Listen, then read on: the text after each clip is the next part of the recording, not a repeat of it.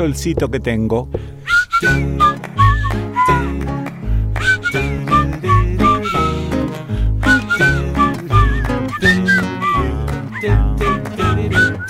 Se cuela a través de la Guaribay.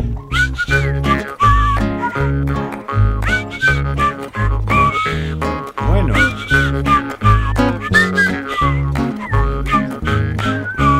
De un Aguaribay.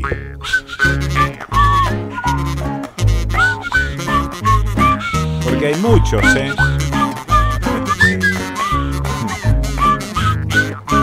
Hay muchos de esos.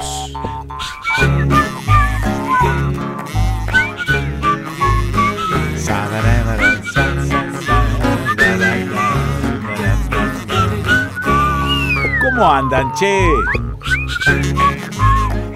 No, la pregunta es otra. Sí.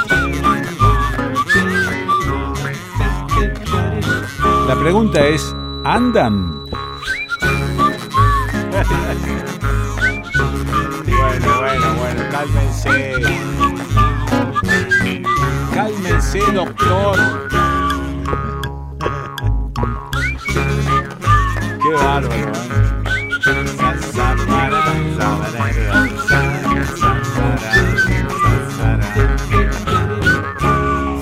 Tengo varias cositas para contarte.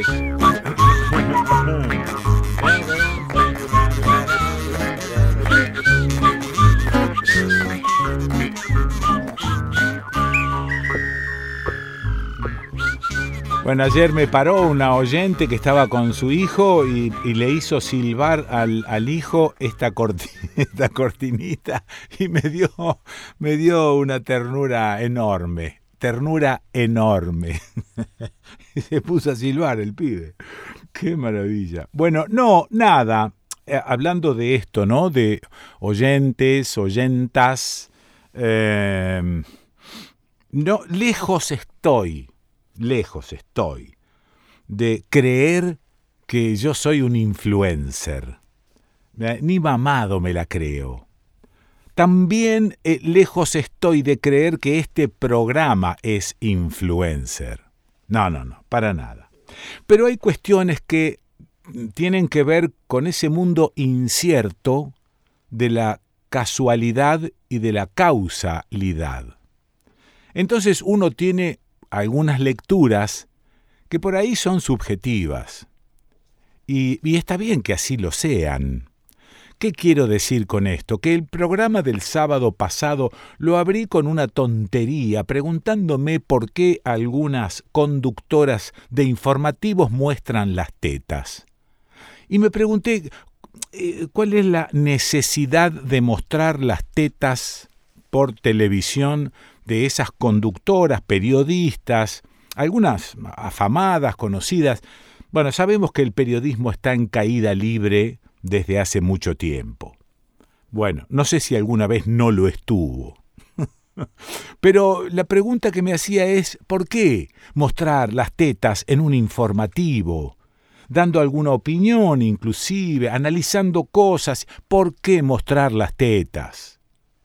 Bueno, en el transcurso de esta semana estuve viendo algunas y aparecieron con las tetas tapaditas, aparecieron con unas pilchitas recatadas. Vuelvo al principio. Desconfío de ser un influencer o de que este programa lo sea. O al menos en esas esferas famosas, dudo que el desconcierto llegue y que el desconcierto tenga cierto peso.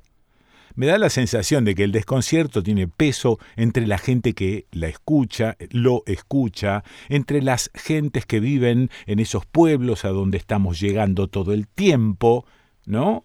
Y, eh, y todo el tiempo hablando de la descentralización necesaria, a pesar de que consumimos medios de comunicación hegemónicos, y en este caso, si yo puedo decirlo de las tetas, es porque estuve viendo y si puedo decir eh, algo sobre el recato de algunas conductoras en el transcurso de esta semana, causalidad o casualidad, si puedo decirlo es porque también estuve viendo. Porque dije el sábado pasado en la apertura, y termino con esto porque es un tema, yo no sé si realmente tiene importancia, no lo sé, no importa, no, no, no importa. Se, hacen eh, decenas de comentarios que no todos son necesariamente de peso y producto de un análisis. No, eso fue, me salió porque me impresionó, me impresionó.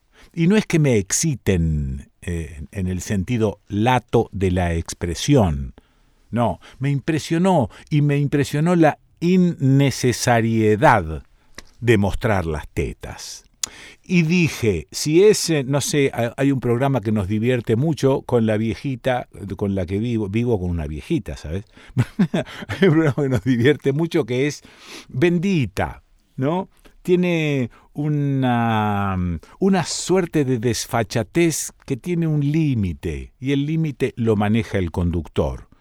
Me parece que es un muy buen conductor, maneja los tempos y los límites de hasta dónde se va con algunas eh, cuestiones ya de peso o no, pero lo maneja bien. Bueno, ahí en ese programa, que algunas me muestren las tetas, porque es un programa de espectáculos, a mí me agrada, me, me, agrada, me parece que está, que está bien, que es parte del chistejo de ese programa. Ahora, dando una información, hablando de la aparición del eh, centésimo trigésimo tercer nieto de abuelas, eh, no, no sé, no, no le encuentro mucho, mucho sentido. Bueno, insisto, no, lejos estoy de pretender ser influencer. Debe haber sido una casualidad más que una causalidad. Pero dejo la puertita también abierta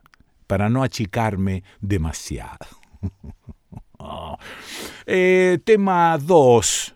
Eh, se llevó a cabo Felisa. ¡Wow! papá.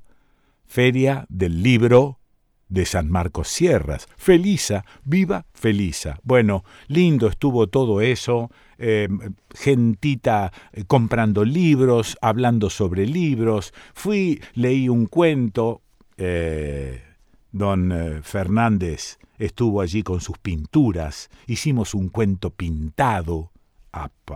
¿Cómo? Sí. ¿Pablo? Sí. Hicimos un cuento pintado. Leí El hombrecito del azulejo de mm, Manucho Mujica Laines. Y, por supuesto, cuando llego al final lloro. Eh, lo mira que lo he leído 300 veces a ese cuento. Es tan maravilloso que me voy metiendo en la historia.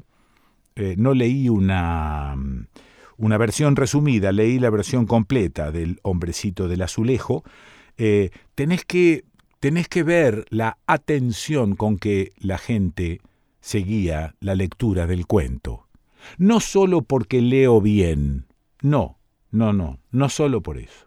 Porque interpreto hasta un punto determinado, dado el oficio que tengo, sino por el escritor, por lo que escribió, por lo que describió. Es una fotografía detrás de otra, es una película el cuento.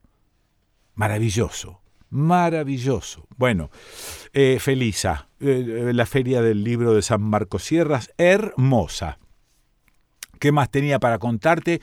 Algunos libros que recibí, algunos regalitos. Ah, tengo un regalito que es el tapamate. no, no, no tengo que contarte. Sí, porque creemos que es este de, de un pariente nuestro. Sí. ya, ya viene, espérate. No, me, eh, a ver, Eh, che, ¿sacó algo el diario La Nación con respecto al, al, encuentro del nieto número 133?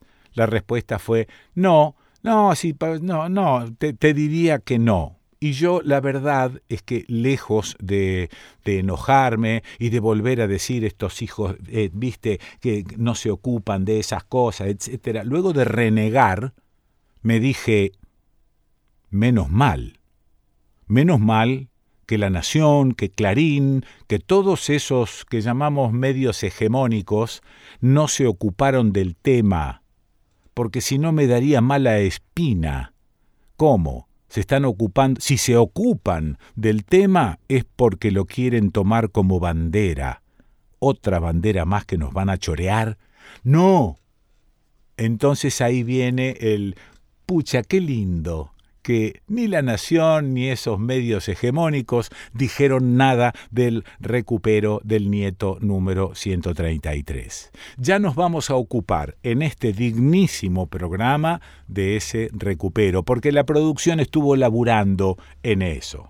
Bueno, eh, el, tipito, el tipito al que fueron a buscar y a decirles que, bueno, que era hijo de Julio Santucho, ese tipito se ve ahora sumido en la familia Santucho.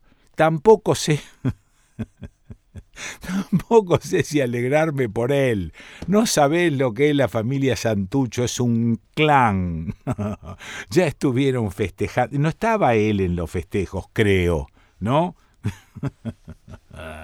Qué maravilla. Tenés que ver a abuelas bailando, bailando, contentas por el nieto 133 y siguen adelante. Pero eh, ya, ya vamos a hablar en el transcurso del programa. También en el transcurso del programa voy a poner en tela de juicio la democracia. No, pesó, la democracia no se toca. No, no, no, no, no, no, no, no me jodan, no me jodan.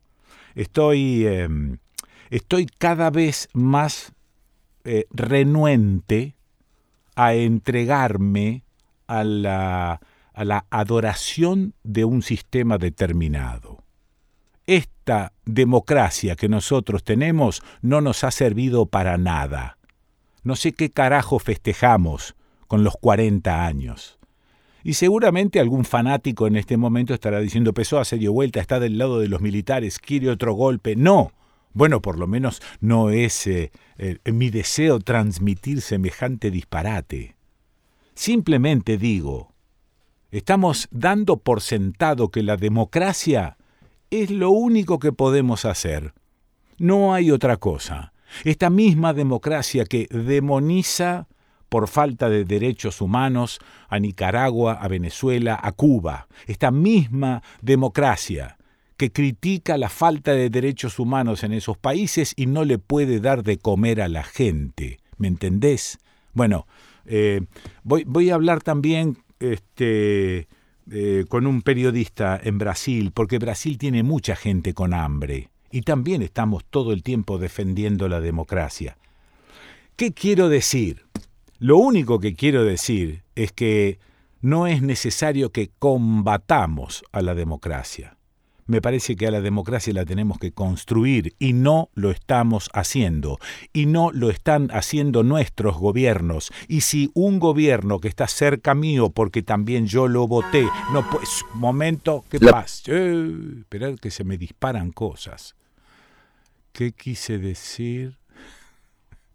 No, bueno, bueno, bueno, bueno, nada. Eh, simplemente quise decir que que no es cuestión de no cuestionar, todo lo contrario, es cuestionar y ver dónde hace agua esta democracia. Bueno, no, no, todo esto viene a cuento de algo que vamos a charlar también después en el programa y quizá en otros programas. No me quiero comer el sapo de que esto es lo único que hay, porque me han hecho creer que esto es lo único que hay y que lo otro es basura, caca, porquería. Yo digo, no, no, no, no, déjame que dude nuevamente. No tengo certezas, ya te lo dije. Dudo. Bueno, ¿qué hora es? Uy, mirá la hora que se me ha hecho. Tengo, vino Ale Simonazzi con toda la familia y me trajo de regalo una cajita eh, que es este, eh, el tapamate.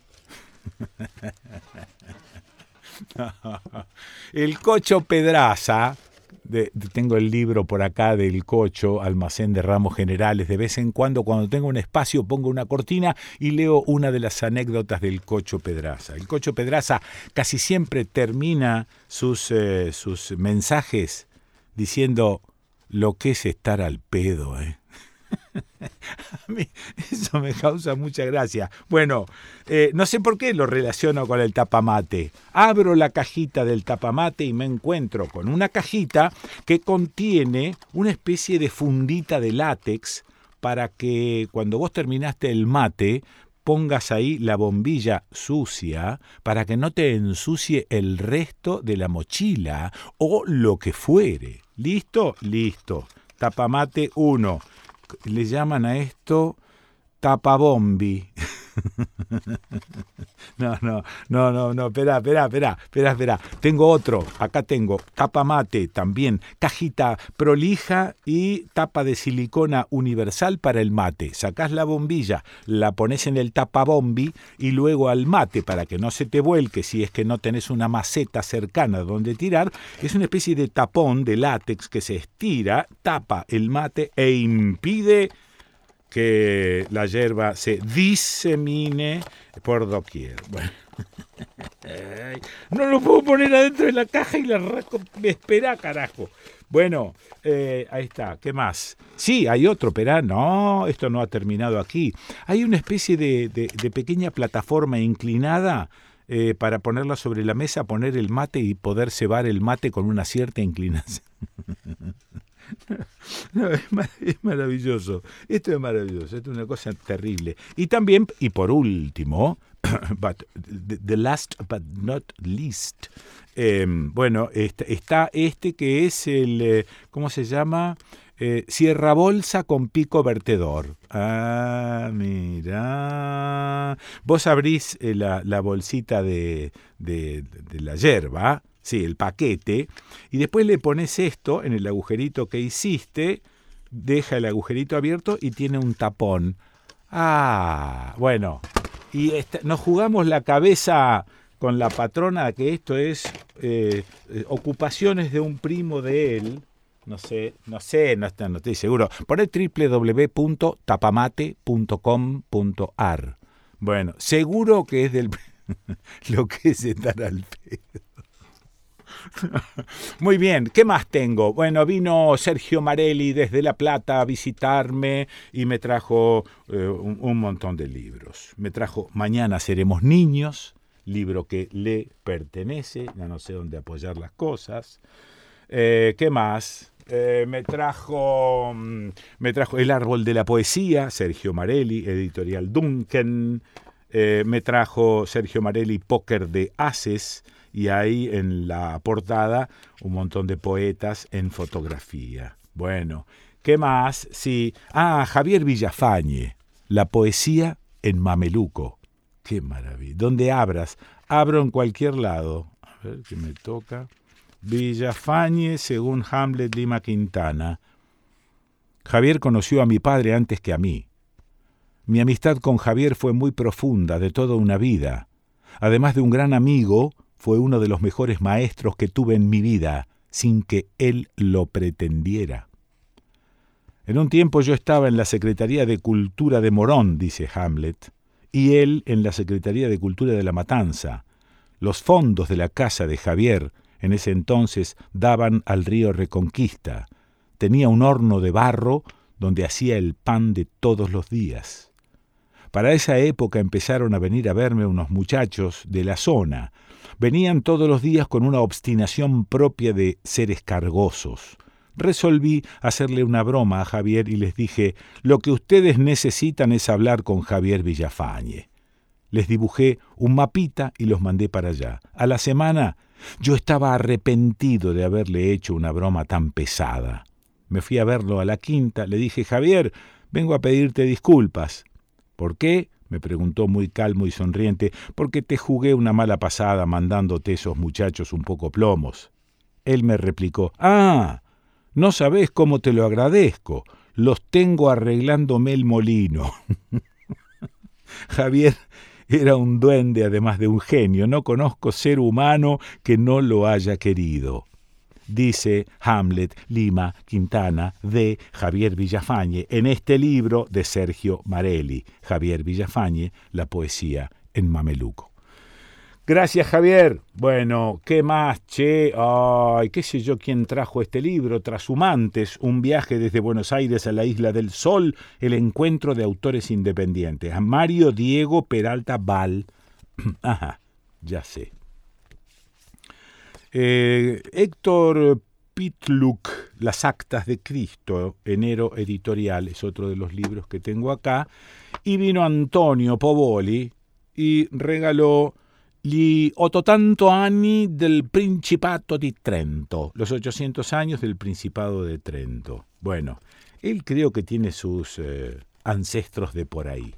Los trajo. Bueno, ¿qué más? No sé, discúlpeseme eh, la, la miscelánea o la milanesa del el día de hoy. Mm. Eh, pero tenía varias cosas para comentarte y varias cosas para compartir. Espero eh, haber sido lo suficientemente influencer como, para que esas minas se tapen las tetas.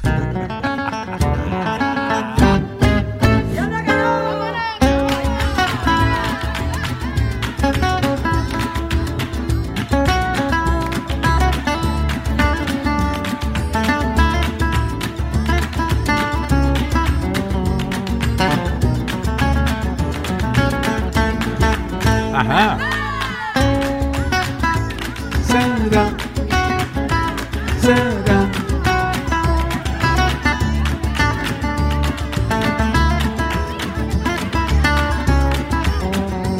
Chacataca, chacataca, chacataca, chacataca, chacataca,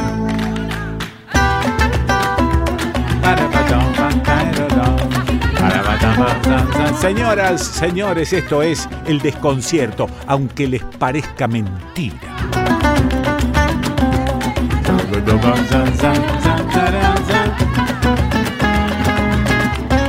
A ver, los que hacemos el desconcierto, los columnistas fijos Lucila Pessoa, Daniel Feierstein, Beto Almeida, Nicolás Olseviki, Nene Ábalos, la tía María Iribarren, Gabriel Brenner, Fede Yáñez, Adriana Marcus, Raúl Bigote Acosta, Melissa Trad Malmod, Fernanda Nicolini, Raúl Sibeki, Diego Genú, Laura Lobo, Diana Cordon, Martín Leguizamón, Manolo Gaggero, eh, Tanu Pessoa, Pepe Esteves, Sonia Tesa. Le mandé un mensajecito a Diego Genú felicitándolo por el nuevo primo, porque este nieto 133 es primo, primo hermano de Diego Genú. ¡Ah! ¡Qué cosa! Espérate, no sé dónde. Este, es que estoy medio como, viste, no, no te. Estás viejo, boludo.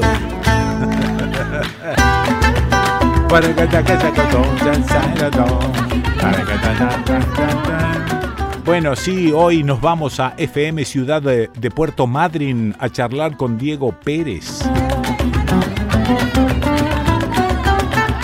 Los desconcertantes de todos los días, el incondicional streaming internacional de Adrián Badino, los cantores desconcertantes de Diagonal 8, las voces de Omar González Frau, los relatos de Alejandro Raymond, la paciencia de Seba Fernández, las reparaciones de Julio Villarroel, armando imágenes en movimiento, Gia abondándolo, los malabares de nuestro bombero Nico Tomé, la presurosa producción de Caro Pórfido y Leda Berlusconi y la conducción de ¿Quién les habla?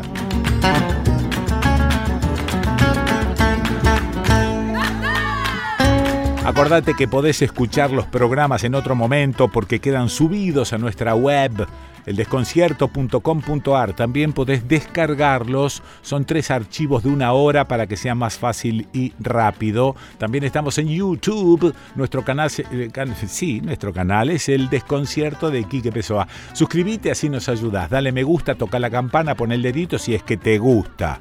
Por supuesto.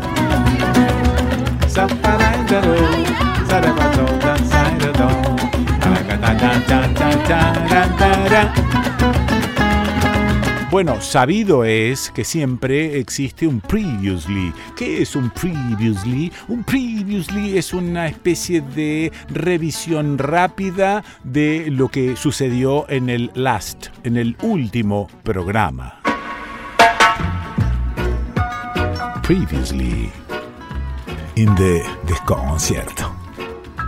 ¿Por qué estamos buscando el equilibrio?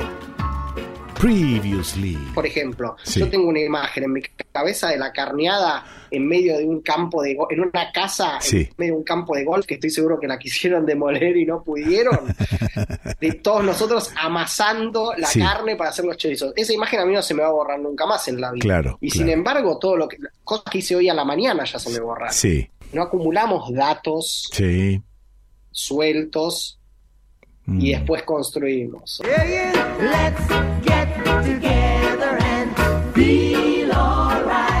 Aquí en Córdoba y aquí en el desconcierto. Previously. Yo no sé si en otra época los discursos que se escuchaban de la derecha eran tan extremos como el discurso que tiene ahora Vox, por ejemplo, ¿no? Donde pareciera que un poco eh, eh, a costa, digamos, yo diría a costa de la libertad de expresión, más que gracias a la libertad de expresión, pareciera que se puede decir cualquier cosa. El tema titulado Yo soy aquel muchacho, al azar porque es de un play que tiene varios. Sí, señor, sí. Y, y bueno, manda ese Yo soy aquel muchacho a ver qué te parece.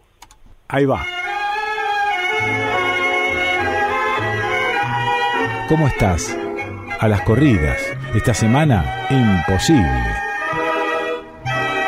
Previously los medios hablan de, crisis migratoria, que hay una invasión de migrantes a Europa, eso es mentira, en, términos eh, concretos, el 80% de las personas que quieren migrar de, de su país, que se va de su país, va a un país vecino o va al norte de África porque pagan un poco mejor, pero el 15, 20% intenta cruzar Europa, intenta porque no, no llega. Intenta. Y, y, y, lo que no se sabe, o en todo caso el discurso predominante es, bueno, se van porque están en guerra, porque hay una persecución, porque son todos salvajes y no saben convivir. Y en realidad es, se van de su tierra porque hay eh, emprendimientos extractivistas de uranio en Níger, de oro en Mali, de petróleo, bueno, Nigeria, eh, bueno, y en otros países mm. eh, algún recurso específico, y la gente se va porque son echados, digamos. Eh, pero sí creo que hemos formado un ser nacional argentino por fuera de nuestras raíces, porque cada uno tendrá las historias de, de su familia, de dónde viene y demás. Pero, qué sé yo, yo me siento argentina antes que descendiente de libaneses o españoles. y me parece que eso le pasa a la mayoría de la gente, ¿no? Para mí hay algo inmanente, es una postura metafísica, sí. lo, lo sé, sí. pero para mí hay algo eh, ¿cómo es? Eh, es? Hay algo inefable, esa es la palabra. Hay algo inefable. Muy bien. En el ser humano. Muy bien.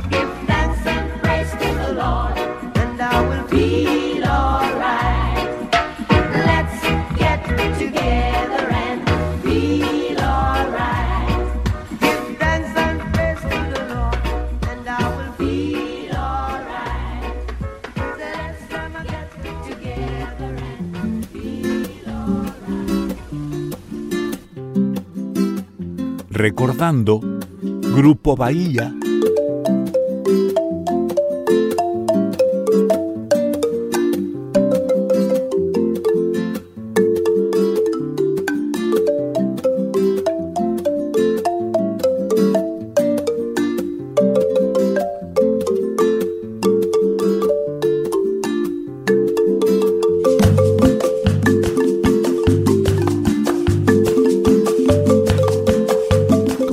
ser que crucen tanto los tempos y los ritmos.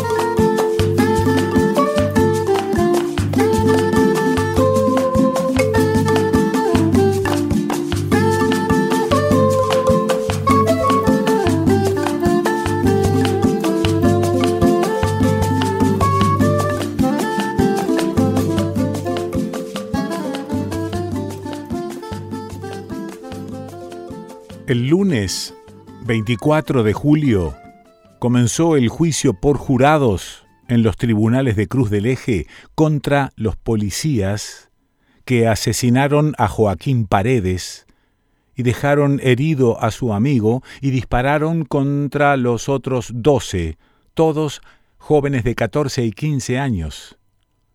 De los cinco imputados, uno solo quedó detenido. Michael Mercedes López, de 24 años, acusado de ser el responsable del disparo que asesinó a Joaquín. El resto de los policías asignados a Paso Viejo ese día y que participaron de la persecución, Enzo Ricardo Alvarado, de 28 años, Iván Alexis Luna, 24 años, Ronald Nicolás Fernández Aliendro, 26 años, y el sargento Jorge Luis Gómez, 33 años, recuperaron la libertad bajo fianza. La Cámara Criminal y Correccional de Cruz del Eje, integrada por los vocales Ángel Francisco Andreu, Ricardo Aristides Pi y Javier Rojo, recordá bien los nombres de los jueces porque ellos serán quienes otorguen la pena si el jurado popular determina que los policías son culpables. Ángel Francisco Andreu, Ricardo Aristides Pi y Javier Rojo.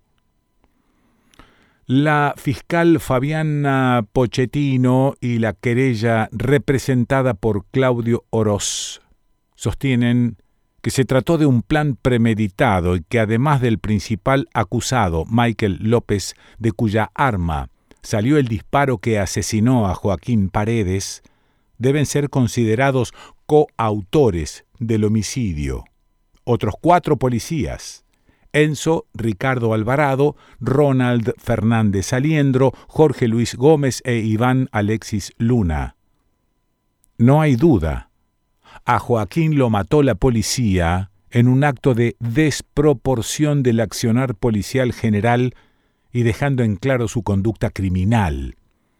Comentaron desde la Fiscalía y la querella al final de esta semana al escuchar decenas de testigos. El juicio continúa la semana que viene. Hay aún más testigos que escuchar. El jurado popular será quien dictamine si son culpables o inocentes. Y luego los letrados se encargarán de las penas. La fiscal Fabiana Pochettino sugirió, y fue acompañada por la querella, que se impute a todos los policías por homicidio calificado y tentativas de homicidio de 14 niños. Basta de impunidad. Basta de gatillo fácil. Justicia por Joaquín Paredes. Justicia por Joaquín Paredes.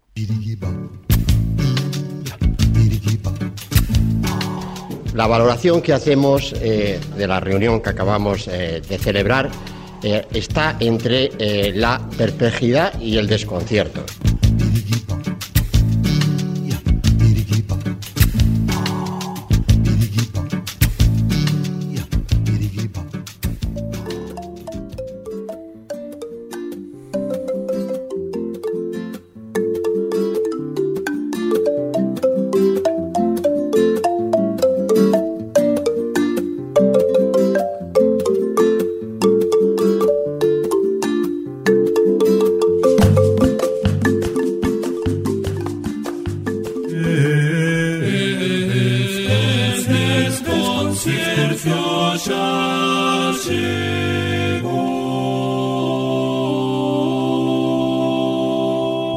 Ya te he dicho varias veces que nosotros este, vivimos mirándonos el ombligo. Eh, no tenemos en cuenta lo que pasa en otros lugares, en otros países. Los medios de comunicación locales están todo el tiempo haciéndonos presenciar pequeñas reyertas ridículas entre los políticos, que se putean, que no se putean, nadie habla de planes y nosotros asistimos impávidos y consumimos esas reyertas porque algún morbo tenemos también dando vueltas los medios hegemónicos lo saben y explotan ese costado débil que tenemos y en realidad nos encanta verlos pelearse por cosas que no tienen nada que ver con la mejoría del país, con la distribución un poco más equitativa de las cuestiones, bueno, nada. Y nosotros aquí este, en Argentina, con un gobierno que supuestamente es eh, tendiente a la distribución equitativa, hay una serie de enemigos poderosísimos que han impedido esa distribución. Está bien que acá Alberto, que lo hemos votado muchos, este, ahora estamos viendo su fracaso. ¿No?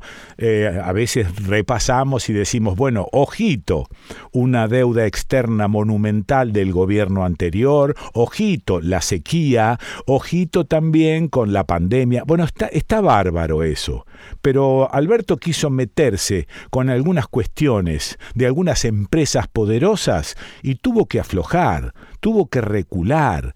Y entonces yo me pregunto, a Lula, en Brasil, ¿No le estará pasando lo mismo? Porque las máquinas de impedir me da la sensación de que están en todas partes. ¿Qué hago entonces? Lo llamo al Beto Almeida, que seguro de esto sabe. Beto, ¿estás por ahí? Estoy por acá, ah. por acá. Un abrazo grande para ti, Kiki, para las montañas, la gente que está en la montaña. En la montaña. Córdoba, por donde sea. Sí, sí, qué maravilla. Claro que es así. Los medios hegemónicos, como tú dices, prácticamente prohibieron que se hable de vida inteligente en la humanidad. Hay que hablar de tonterías, de fraude, de mentiras, de la no noticia. Claro. Es la degeneración del periodismo. Mm. El periodismo se transforma en comunicado de banqueros. Eso no es periodismo. Ah, claro, claro. Y acá hay, hay evidentemente, varios intentos de Lula de hacer eh, cosas para la gente, pero hay una tiranía videofinanciera que lo tenta impedir. Ajá, ajá. Pero él está logrando hacer cosas importantes como de mejorar algunos programas sociales, recuperar algunos que Bolsonaro había destruido. Eh, ha recuperado mm, Mi Casa Mi Vida, Bolsa Família, cosas sí. así que no, no, no resuelven todo, pero como hay, estamos en Brasil, que es el tercer país más desigual del mundo. Entonces, cualquier cosa que sea liberación de recursos para una, una masa de millones que no tiene agua potable, no tiene comida, 33 millones de personas, segundo Lula, segundo Lula, no segundo mes, segundo Lula, pasan hambre hoy en Brasil. 33 millones, dijiste. 33 millones de inseguridad, de hambre, hambre, hambre. Sí, sí, sí, Por eso Lula tiene prisa de hacer programas que alguno puede decir desde la, la, altura de la academia que, bueno, eso no resuelve, pero la gente tiene que comer hoy. Claro. No, un día remoto. eso tiene que ser hoy, hoy, hoy. Hoy para mañana tiene que inventar la vida, de hoy para mañana. Y se sabe, se sabe la, la, la raíz de, del hambre, es decir, se sabe el por qué de 33 millones de personas pasando hambre, no puedo creer que sea solamente Bolsonaro el culpable de eso. Hay otras cuestiones. A ver. No, no. Hay una dictadura de la propia estructura del modelo económico. Ah, ah. Porque acá están las mejores tierras. Sí. Hay agua abundante, sí. tierra ociosa, ¿no? Por ejemplo, te doy una cifra, hay eh, el rebaño, el mayor rebaño bovino del mundo. Ajá. Y esas vacas comen la hora cierta. la gente no. Claro. claro. Los computadores controlan la, ración que las vacas van a recibir. Eso es. En, la, en las haciendas más modernas, estoy diciendo. Pero la gente no. La gente tiene que salir para inventar una manera de almorzar. Sí. Pero la pregunta mía iba a ver si, si, se ha detectado alguna, algún país que esté colonizando desde hace mucho tiempo, por ejemplo el Brasil, algún país que esté exaccionando a Brasil y que no permita que esa gente coma, digamos, país, em, imperialismo o lo que fuere. Son varios. Sí. ¿No? Es una estructura internacional que hace una hemorragia, ah. una rapina permanente del por ejemplo, tenemos la mayor cantidad de niobio del mundo. Sí. Pero el, el niobio sale de Minas Gerais, Minas Gerais y va para una fábrica del grupo Rockefeller en Holanda para fabricar los circuitos de un missile cruise. ¿Qué metal? cada uno perdón, un, millón de dólares. Pero ¿qué metal me, me, me nombraste recién? El niobio. ¿Qué es el niobio? Niobio, no sé. El niobio es, es un metal muy raro. Sí. Que es más fuerte que el, que el fierro. Sí. Mucho más fuerte, más resistente. Ajá. Que sirve para hacer satélite, turbina, cohete, ah, mísiles, ¿no? Niobio. Sí. Y Brasil tiene la mayor, eh, la mayor, el mayor manancial conocido. Sí. Okay. Pero sale de Minas Gerais sí, y se va. 20, 27 dólares el kilo. Sí, sí, sí. Y llega a la bolsa de Londres a 685 dólares el kilo. Qué maravilla. Esa diferencia para dónde fue. Qué maravilla. ¿No? Entonces ahí está la, la, raíz del hambre en Brasil, porque la estructura es hecha para... Seguimos exportando palo, piedra y agua desde sí. la colonia. Por eso llamamos Brasil, porque venía de la madera llamada palo Brasil. Ahora, Brasil, yo, eh, por, por, parecer sí. una brasa, ¿no? Una, una madera roja, Beto, parecía una brasa. Beto, eh, eh, decime, sabiendo esto, sabiendo lo que nos pasa, ¿por qué seguimos insistiendo con esta democracia que no hace funcionar bien las cosas? ¿Por qué seguimos pensando que es la democracia el único camino que hay? ¿Qué nos pasa con esto? A ver. Sí, eh, lo que pasa es que la, los mejores sectores que han buscado la ruptura sí. con coraje con ese modelo de explotación sí. han sido eliminados. Claro. Entonces, por ejemplo, al PT de Lula, que tiene conciencia de ese modelo, uh -huh. hay hoy una, una coacción en el Parlamento y que lo obliga a Lula a convivir con un sector que es representante de ese modelo de rapina. Claro. Que son los diputados más que viven en el hambre, ¿no? Viven la, la opulencia porque están sentados en el hambre del pueblo. Sí. Y están condicionando a Lula para que no pueda gobernar. Eso es. Lula no puede, no tiene la posibilidad de hacer lo que quiere. Uh -huh. Tiene que, por ejemplo, el presidente del Banco Central es un opositor, un bolsonarista. Ah, mira. Ah. Porque transformaron el Banco Central en independiente. O sea, el Banco Central no tiene nada que ver con el, el Estado. Ajá, el ajá. Entonces gobierna para una tiranía financiera, claro. videofinanciera, mejor sí, dicho, sí. internacional, Uh -huh. que son los, los gestores de fondos de, de, de capitales, ¿no? Mm. Entonces, nosotros tenemos las dos mayores economías, de, las tres mayores economías del mundo son eh, Estados Unidos, China, Sí, ¿no? prácticamente equiparadas, sí. y la tercera es la BlackRock, Ajá, es un grupo de, de, de Claro. gestión de capital, claro. que se basea en, no produce un parafuso, Eso No. es, eso es. apenas multiplica capital. Ujú. Y, y mientras se destruye la vida de millones de personas, porque, por ejemplo, un país que tiene tantos ríos como Brasil, Sí, la gente no tener agua potable, disparate. Un es disparate. un absurdo. Absurdo, ¿no? sí. Una cosa, Sí, sí. tanta tierra ociosa, que Mm. desde las canciones de Geraldo Mm, Vandré, Sí, ¿no? que decían, por los campos el hambre en grandes plantaciones. claro. Ela- era el hambre plantado. Ujú, ujú, ujú, Mas tú ves la fotografía, ahí está el hambre plantado. Claro. Porque la gente no va a comer aquello que Bueno, está esto que te digo, sabemos esto que estás describiendo. ¿Por qué insistimos con lo mismo? Y aparte nos hacen ver casi con desprecio a un país como Venezuela o como Cuba que tienen lo que llamamos tiranías. No, ahí no se respetan los derechos humanos. ¿Cómo es esto? ¿Qué, derecho humano es eh, el hecho de que 33 millones de personas no coman? ¿Cómo es? Sí.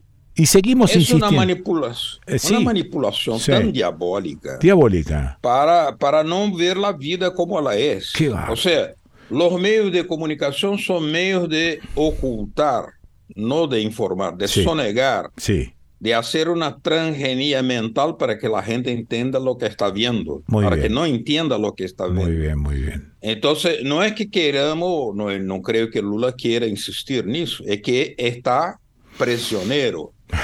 Digamos, es un prisionero de esa estructura tiránica porque tiranía é algo que não se vê, é algo, Não é um sistema, não é uma ditadura, é muito pior. Claro. Que está na mente, está na pedagogia colonial, como dizia Darcy Ribeiro. Sim. Onde está o subdesenvolvimento? Está na mente. Em la mente. Porque foi posto, foi invadido a mente. Sim. Então, temos que fazer uma ruptura. Quem tentava fazer isso em Brasil era Brizola. Ajá, Brasil era ajá, Brizola. Ajá. Lo, lo cortaram. Claro. Antes foi Getúlio Vargas, lo levaram à morte.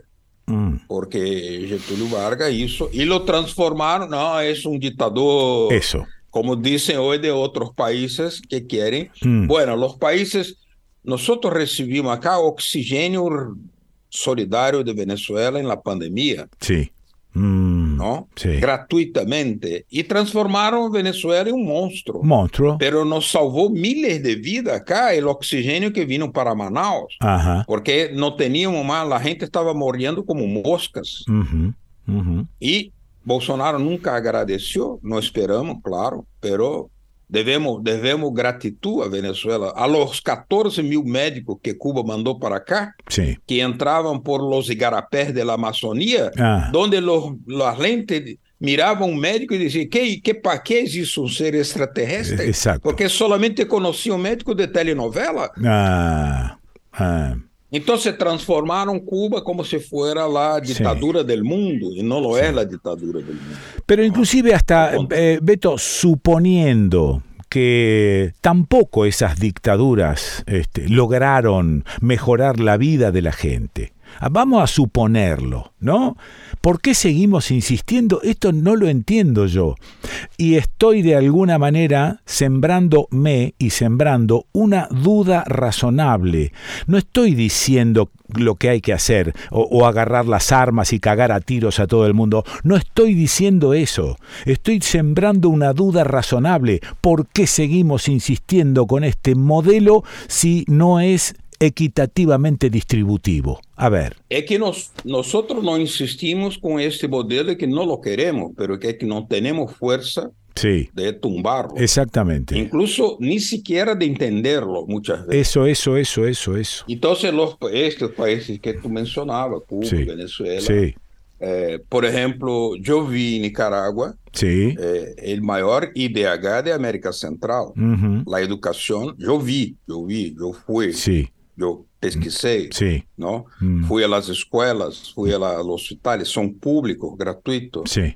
Electricidad, electricidad en Nicaragua superior a Brasil, la electrificación, Ajá. 97%, pero eso no, no aparece, dice, no, Daniel Ortega es un Claro, claro, claro. No hay noticias sobre Nicaragua. Exactamente. No hay noticias. Sí. Vamos a ver cómo es la agua potable en Nicaragua. Cómo es, por ejemplo, el nivel de educación de los Mm, niños en, en Cuba, sí. donde hay 200 millones de niños muriendo hoy, caminando, perambulando por las calles del mundo, Sí. pero ninguno de esas crianças, de esos niños es cubano. Ajá. Los niños en Cuba están todos dentro de la escuela y en Estados Unidos está creciendo el trabajo infantil. Claro, claro. Pero los medios de comunicación están prohibidos de mostrar la vida tal cual, cual era. Entonces, para Sí. eh, formar un consenso para una ruptura y una transformación profunda de cabo a rabo de todo, eso es un proceso revolucionario muy difícil porque el, el hipnose diabólico existe. Mm, Y ese Claro. hipnose lleva a gente a votar en Bolsonaro. claro, claro. Claro, por errores de la izquierda también, pero eso no justifica.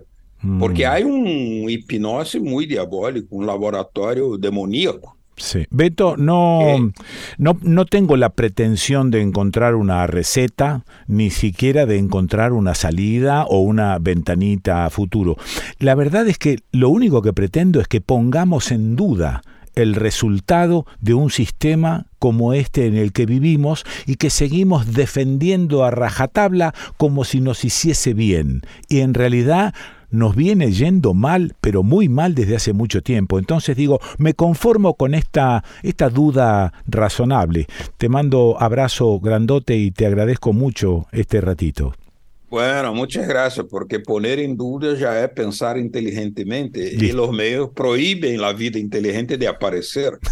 Tú la haces visible. muchas gracias por invitarme. Muchas gracias. Gracias, Beto, muy amable. Lo escuchaste a Beto Almeida. ¿Y dónde lo escucha? ¿Y dónde lo vas a escuchar? Eh, ¿En el desconcierto?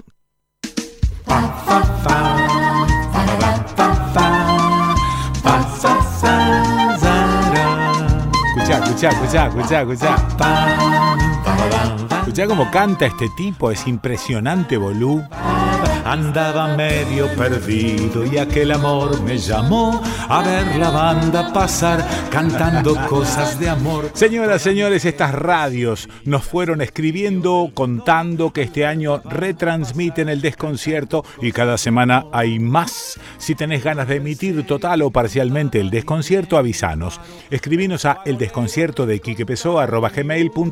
en la provincia de Santa Fe, en Rosario, FM Aire Libre 91.3 y FM La Hormiga 104.3 en Venado Tuerto, FM Serena 102.1 en Ercilia, FM Ercilia 92.5 en Gaboto, Vanguardia FM 101.7 Baigorria, Radio City FM 103.5 y por la cadena regional provincia de Santa Fe en Alcorta, FM 105.9 en Santa Teresa, FM 104.9 Vigand, FM 94.3 Juncal, FM 107. 9 Máximo Paz, FM 95.5 y La Voz de los Pueblos, FM 89.3. En Pérez, FM La 20, Suardi, FM Oxígeno 101.1, Puerto General San Martín, FM Puerto 102.5, San Jerónimo Norte, Génesis, FM 97.9, Álvarez, FM Álvarez 93.5, Recreo Sur, LRI 716, Radio Patria, FM 88.5 en Funes,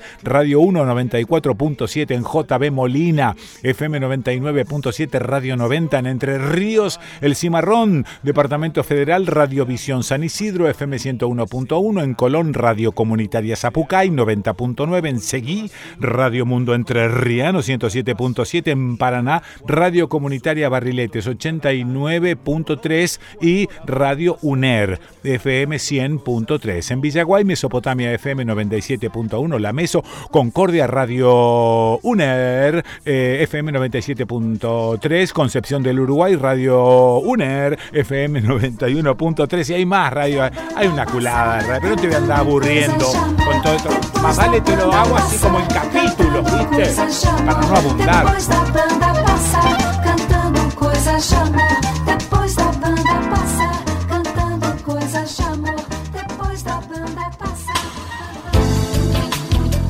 A ver, ¿qué significa esta frase?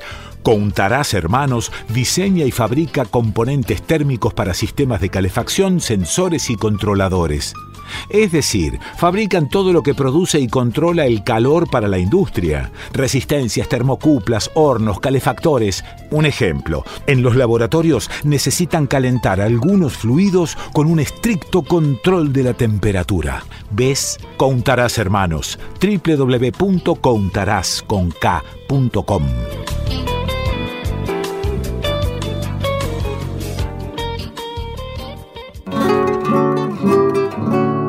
Streaming internacional para nuevos sistemas de comunicación.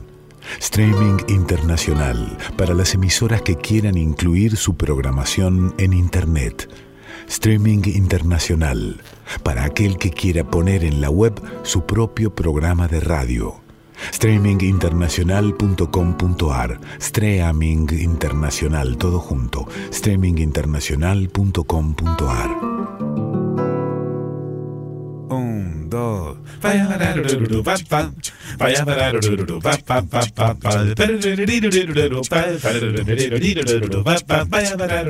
Desde hace más de 30 años, Solmec SRL fabrica todo tipo de envases de plástico, desde 50 centímetros cúbicos hasta 10 litros, en el formato que necesites Y si se te ocurre algo raro, también podemos diseñar nuevas matrices. ¿Ha visto? Solmec SRL Almafuerte 4181 San Justo, Buenos Aires. Podés escribirnos a info@solmec con Solmec. Si no lo tenemos, lo hacemos.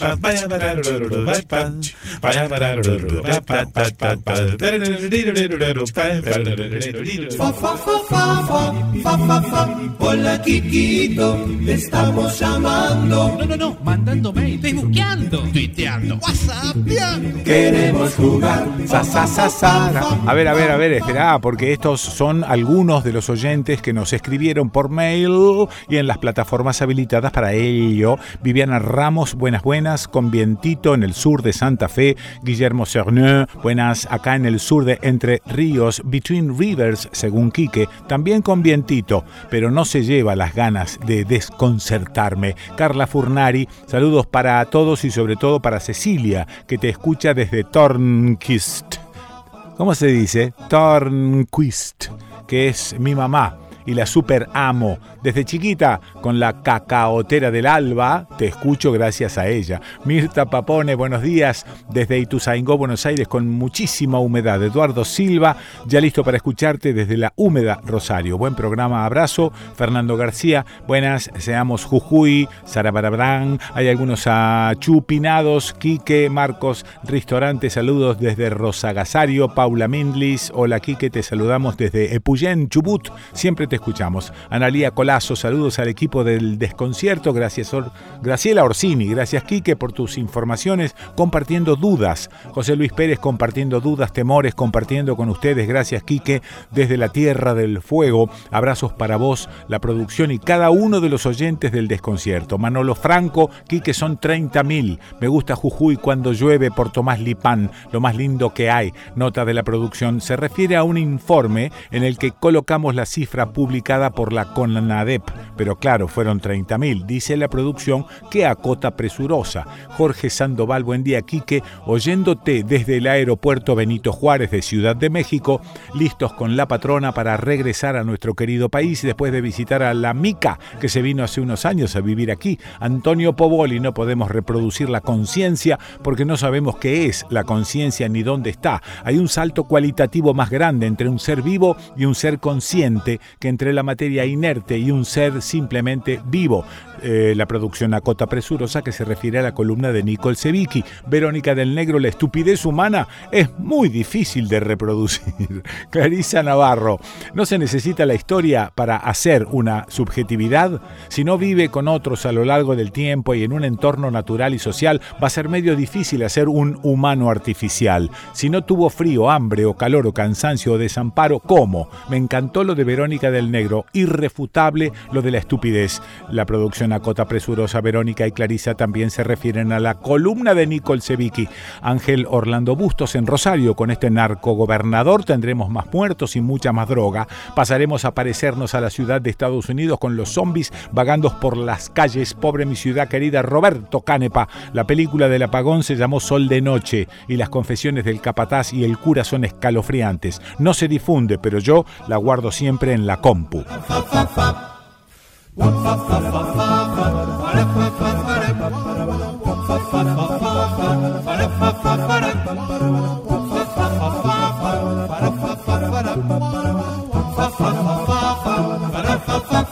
Caminata desde La Quiaca, provincia de Jujuy, hasta la ciudad de Buenos Aires. El tercer malón de La Paz partió desde La Quiaca el martes 25 de julio con la intención de llegar el primero de agosto a la ciudad de Buenos Aires.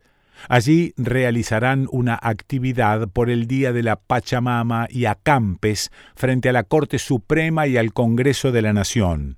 Malón es una palabra derivada del mapudungún que significa invasión, incursión sorpresiva y violenta. Malón de paz es una forma de llamar la atención, una idea de invasión pacífica se bautizó como Malón de la Paz a una marcha de pueblos originarios del noroeste argentino hacia la ciudad de Buenos Aires en demanda de la restitución de sus territorios en 1946.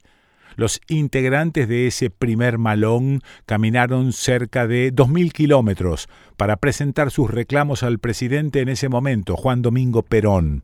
Estuvo integrado por mujeres y hombres indígenas de la Puna Jujeña, de los valles de San Andrés, en provincia de Salta y de Queta, Tinates, Casabindo, Casa Colorada, Guadalupe, Aguachica, Miraflores de la Candelaria, Quichagua, Abrapampa y Rinconada, entre otras comunidades.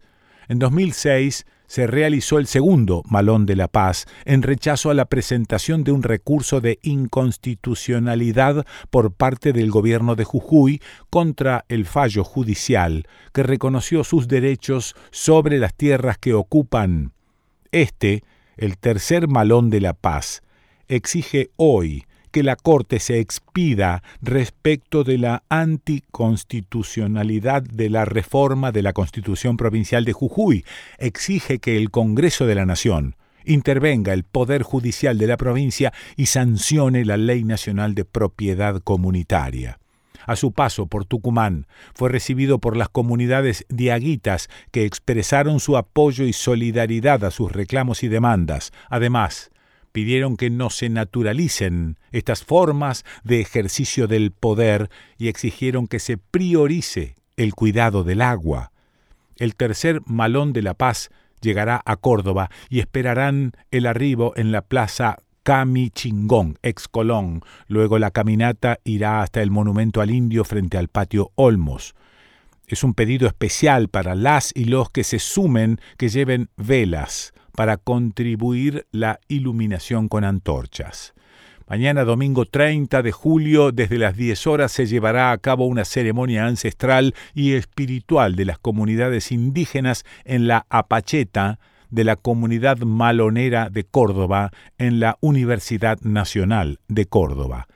Luego seguirán camino a Rosario para poder estar el primero de agosto en el corazón del poder en la ciudad de Buenos Aires. Esperamos que aquellos que puedan acercarse acompañen esta marcha para no volver a dejar solos y solas a las comunidades originarias, protectora de la cultura ancestral de nuestra tierra. Eh, bueno, nada. Tenía por ahí, creo, no sé si tenía una, un audio, pero bueno, lo buscaré. Me parece que no, que, que me engañé. Sí. Bueno, ahí voy. Espérate.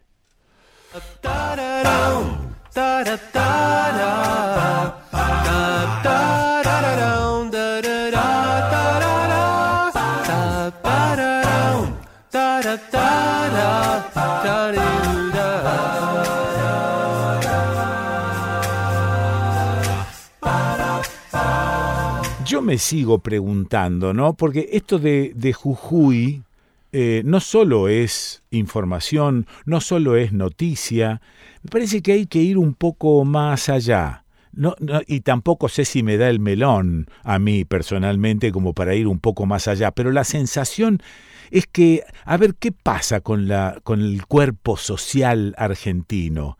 ¿Es como uno sospecha? No, hay mucho de derecha, somos pocos los que estamos un cacho a la izquierda, somos pocos los que notamos que esto es... Eh, eh, muy parecido a la época de la dictadura militar. Eh, el resto está, hasta te diría, conforme, con la mano dura, con basta de cortes y de impedir que el trabajador, viste que está metido eso adentro de nuestro tuétano.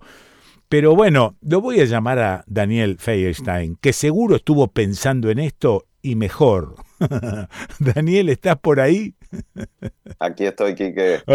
y bueno, gustazo tenerte acá de vez en cuando en el programa, básicamente porque me, me doy el, eh, el, el gusto de poder decir, a ver, le voy a preguntar a este qué pensó respecto de lo de Jujuy, de Morales, de, de la represión desatada, a ver qué se te ocurrió.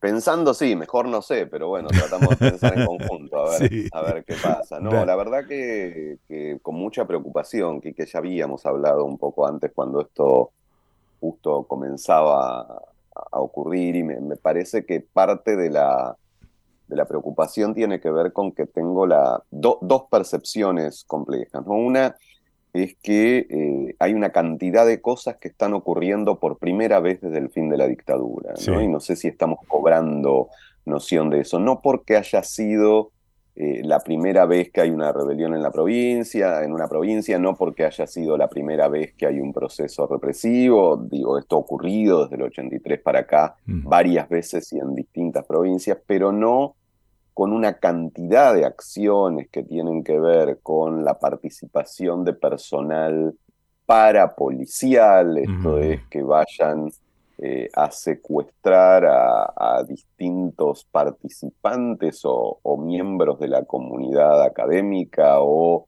eh, abogados defensores mm. eh, y en algunos casos por parte de personal que no se identifica como perteneciente a las fuerzas de seguridad.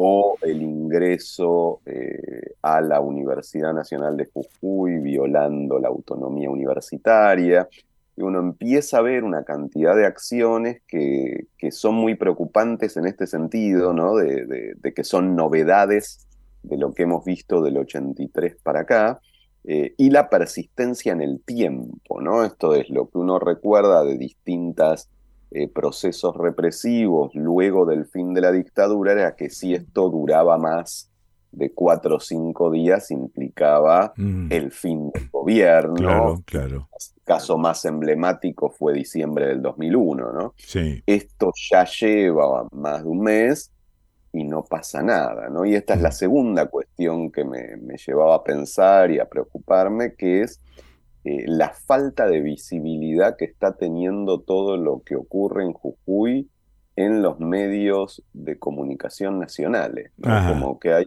una, una, muy fuerte desproporción entre la gravedad de los hechos que están ocurriendo en Jujuy y la muy escasa eh, referencia que hay a esta situación, te dirían, en, gran parte de, la grilla de medios, ¿no? No, no solamente lo que uno podría esperar en medios más que podrían ser más afines al gobernador, sino mm. diría en el en el conjunto o la casi eh, totalidad de los medios de comunicación. Ahora, ¿cuánto hay de esta época electoral en las actitudes del gobernador de Jujuy? ¿Cuánto digo? Porque a lo mejor están realmente insistiendo con esto de la represión eh, en el camino de los Larreta, más de los Bullrich, ¿no? que hay que, eh, basta de desorden, vamos con la mano dura, estarán interpretando lo que yo dije al principio, que hay una mayoría en este país que sí apoya la mano dura. Yo tengo dudas de eso, de que haya una mayoría que apoye la mano dura. Me parece que lo apoyan, eh, podríamos decir, de modo abstracto hasta tanto genere las consecuencias y se conozcan esas consecuencias de un conjunto de muertes que en general la sociedad argentina se niega a aceptar. Ah. Y yo quisiera creer, viste cómo es esto, que uno no, no, sabe las cosas hasta que ocurren. Pero yo quisiera creer que mm. eh, esas, esa limitación sigue existiendo, por lo menos en una mayoría importante de la sociedad argentina. Lo que pasa es que esto que decís yo lo comparto, creo que, está jugando la cuestión electoral en el sentido de una limitación para, para poder desactivar el conflicto a través del diálogo, mm. porque como el gobernador es eh, representante de aquel sector de Juntos por el Cambio que aparece como dialoguista, eh, mostrar una actitud dialoguista sería como ceder en esta disputa interna con Bullrich, entonces pareciera que no se puede mostrar dialoguista eh, porque abriría un frente de ataque, por lo menos antes del 13 de agosto, a esa disputa interna eh, que podemos ver incluso en, el material publicitario de Bullrich, con mm. esto de que los conflictos no se resuelven con diálogo, y que la confrontación es a todo o nada, ¿no? Es todo o es nada. Entonces, en esa clave de disputa de una interna, un gobierno provincial con el candidato a vicepresidente de esa fórmula apareciendo como dialogando, como cediendo mm. al, al conflicto, eh, le jugaría muy en contra en esa disputa interna. Entonces me parece que esto también está jugando en agravar el conflicto y en impedir instancias de diálogo. ¿no? Entonces ahí sí se ve algo que tanto con la irrupción de Bullrich como con la irrupción de Milley, como que se ha corrido el escenario hacia ah. la derecha, no tanto ni solamente porque ganen o no ganen o cuánta gente los apoye, sino porque la existencia de ese discurso hace que cualquier forma de buscar canales de diálogo sea vista como debilidad. Claro, claro, claro. Parece que esto le mm. da mm. un componente de mucha mayor gravedad. Lo que queda bastante a la vista y casi obvio es eh, la actitud de la Corte Suprema de Justicia, ¿no? Están todos eh, hablando y peloteando el tema de la inconstitucionalidad de la reforma constitucional de la provincia de Jujuy, pero este, estando de ese lado, la Corte Suprema mucho no se mete sí, lo cual sorprende, pero bueno, diría que a esta altura ya no sorprende. Pero mm. es eh, llamativo que eh, la Corte Suprema se mete sistemáticamente en toda aquella denuncia vinculada a sectores o a provincias gobernadas por el oficialismo sí, claro. y se excusa Ah. en aquellas situaciones en provincias gobernadas por la oposición. Entonces es llamativo en este sentido, en, en la falta de, involucramiento en las denuncias, por ejemplo, en Ciudad de Buenos Aires con la postulación de Jorge Macri o aquí en la cuestión de la inconstitucionalidad de, de la constitución del nuevo proyecto de constitución de, la reforma. Sí. que creo que el tema de fondo no es tanto la evaluación puntual de esos casos, porque yo creo que no es malo que haya cierta eh, restricción de la ah. intervención de la Corte Suprema en las mm. realidades provinciales, pero si uno evalúa la gravedad de cada caso, uno diría que sin duda la de mayor gravedad, la de Jujuy, si uno tuviera que evaluar la dificultad de intervenir frente a otras intervenciones que ha tenido, como en San Juan o en Tucumán, donde de pronto no se observaba ninguna situación que ameritara una gravedad como para justificar una intervención de la Corte Suprema. Claro, yo ya sé que este gobierno eh, no pudo con Vicentín, por ejemplo, ¿no? Y también este, sé que no pudo con varias cosas de, nuestra historia, del desarrollo del gobierno, de los años que, fue gobernando. Pero digo, el gobierno este no hace nada con eh, el tema Jujuy, no se mete para nada en el tema. No digo este, la intervención provincial, qué sé yo, pero alguna otra cosita que se les ocurra, ¿no? A lo mejor este, la idea y la estrategia es dejar que se jodan solos. No, no lo sea esto, ¿no? No, no, no, no lo sé. No, sé qué pensar. Creo que hay varios. Yo creo que hay varios elementos ahí, que Está buena la pregunta que haces. Creo que hay, que hay varios elementos que son distintos, pero que se dan cita para explicar por qué ah. no hay intervención. Una es una cuestión más general, como la que planteabas con Vicentín, que hay una concepción de la política. Mm. Eh, de este gobierno, que creo que, que, viene de más atrás, que creo que es una concepción de la política de sectores muy importantes del kirchnerismo, eh, no solo de Alberto Fernández, que es eh, la dificultad para comprender que los procesos políticos, por lo menos desde el campo popular, surgen siempre de una construcción de fuerzas y movilizaciones previas. Entonces, ah. esta idea del reproche de Cristina Alberto del uso de la lapicera, mm. como si los procesos políticos fueran solamente firmar cosas. Eh, claro.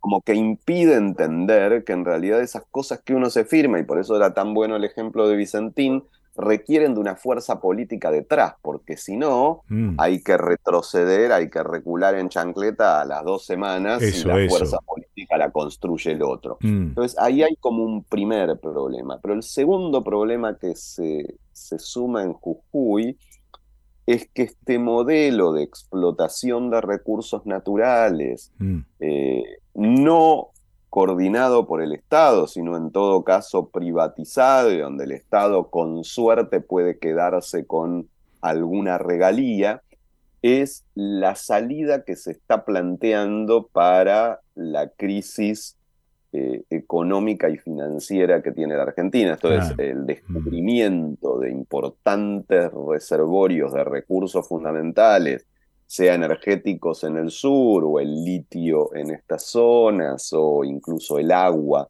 también en, otros lugares del país, hace que esto sea visto como la salida de la crisis. Entonces, claro, eh, si la salida de la crisis es esta explotación de recursos, es difícil meterse en mm. un conflicto donde uno de los cuestionamientos principales de los sectores eh, de pueblos originarios en la Argentina es justamente el cuestionamiento a la forma de explotación de esos recursos. Claro. Entonces, como que entre que les cuesta eh, la intervención política en general, estoy hablando del gobierno, ¿no? Y entre que no termina de hacerle mucha gracia que haya un cuestionamiento a esa forma de explotación de los mm, recursos, me parece que entre esos elementos uno puede entender por qué hay una actitud, podríamos decir, de, tan escasa intervención ante la gravedad de lo que está ocurriendo en Jujuy.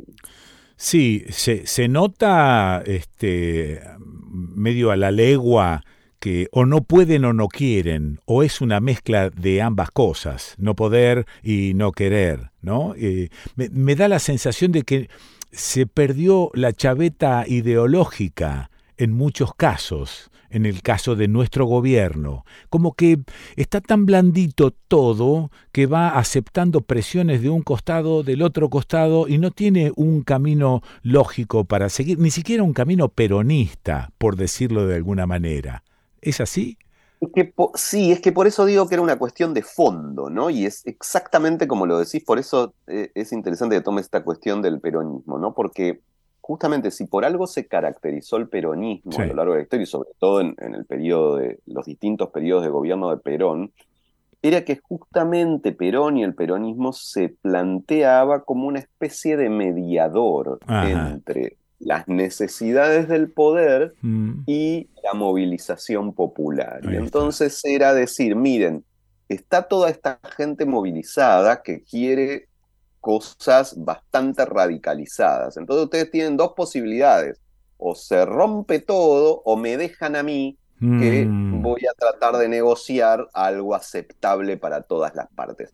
Y eso le dio mucho poder al peronismo, el plantearse en ese rol de negociador. Para eso mm. necesitaba una sociedad movilizada incluso más allá del peronismo. Ah, y esto Perón siempre lo entendió. Mm. Yo creo que el problema del kirchnerismo en ese sentido es que no entendió esa parte. Entonces, en esa idea de a mi izquierda está la pared, y en esta idea de haber eh, petardeado y destruido y jamás comprendido ni respetado las formas de movilización popular, mm. ha generado que no pueda contrabalancear las presiones del poder. Porque el asunto es que no es visto que haya una movilización que realmente el peronismo hoy esté en condiciones de dialogar, contener, sino que como esa movilización es desalentada en general desde el gobierno, porque no hagan lío, le hacen el juego a la derecha, mejor.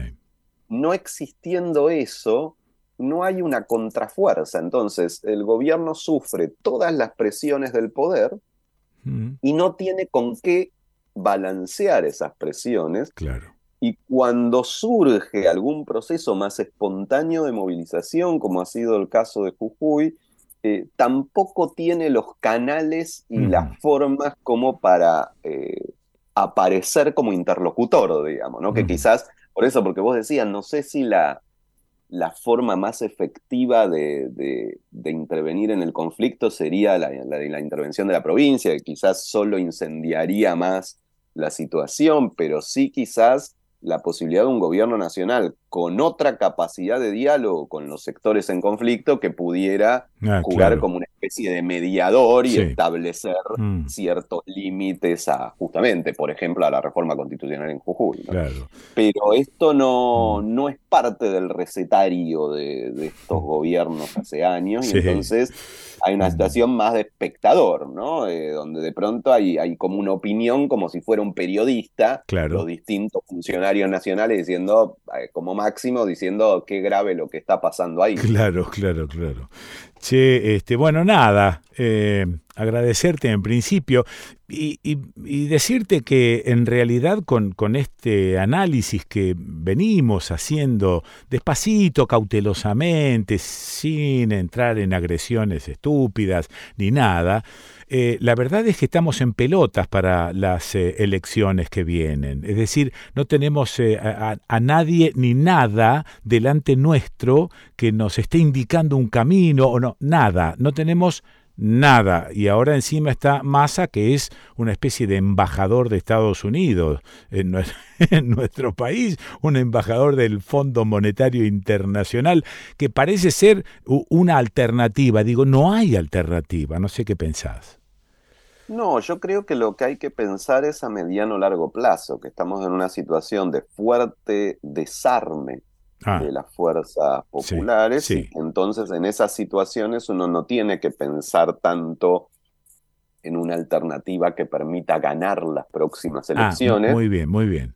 En situaciones de desarme uno no gana. Sí, Pero sí creo que es interesante pensar en algunas alternativas de distinto tipo eh, que empiezan a aparecer como posibilidad de construir las bases para ah. la organización de los sectores populares de aquí a una década. Por ejemplo. Me parece que eso es un poco sí, eh, lo que puede pensarse. Y ahí, bueno, tanto con, con capacidad de presentarse electoralmente o no, me parece que hay sectores que intentan eh, empezar a aparecer en esa organización y que bueno, que está muy claro que no, que no van a ser sectores que van a disputar la presidencia en 2023. Claro. Pero que sí de pronto me parece que es importante para poder eh, empezar a producir un rearme, ¿no? Creo que, bueno, hay que pensar en una perspectiva de más mediano a largo plazo, aunque sea muy, muy duro, porque, bueno, uno siempre quiere resolver las Ahora, cosas mañana o el mes que viene, pero bueno, a veces no se puede. no se puede. En este caso no se puede ni se va a poder.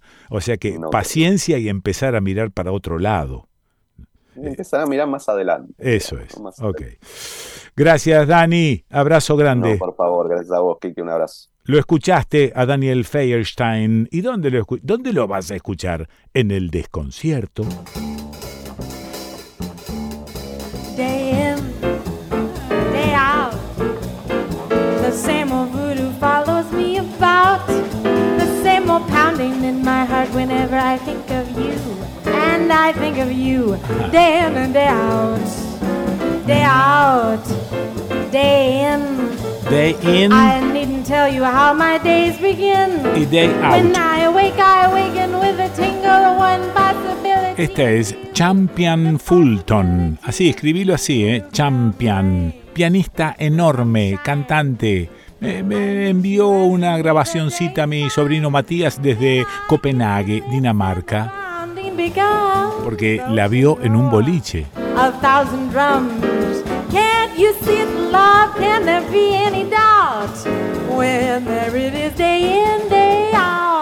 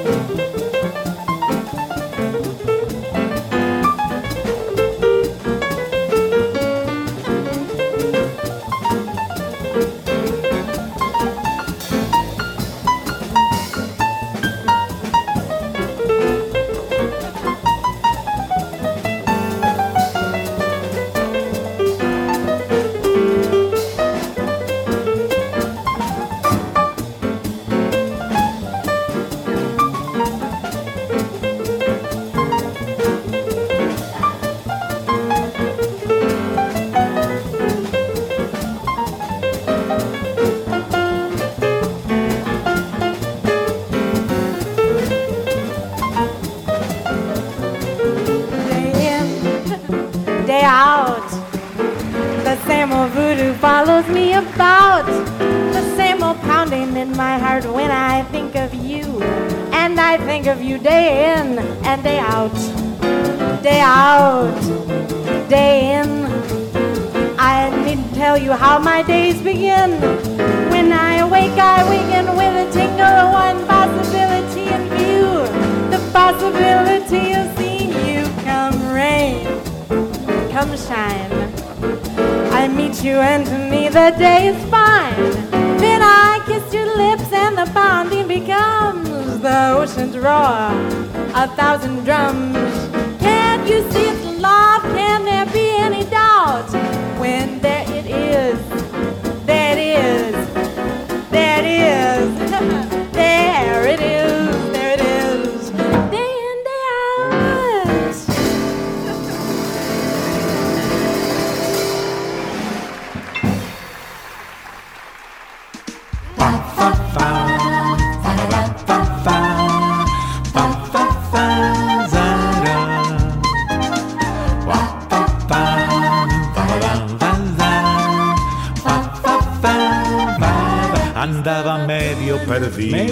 Aquel amor me llamó. Oiga, estas son algunas de las radios que ya nos confirmaron que retransmiten el desconcierto. Si querés retransmitir, podés avisarnos a el desconcierto de gmail.com en Neuquén, eh, Radio Universidad Calf 103.7 online, o sea, por todos lados.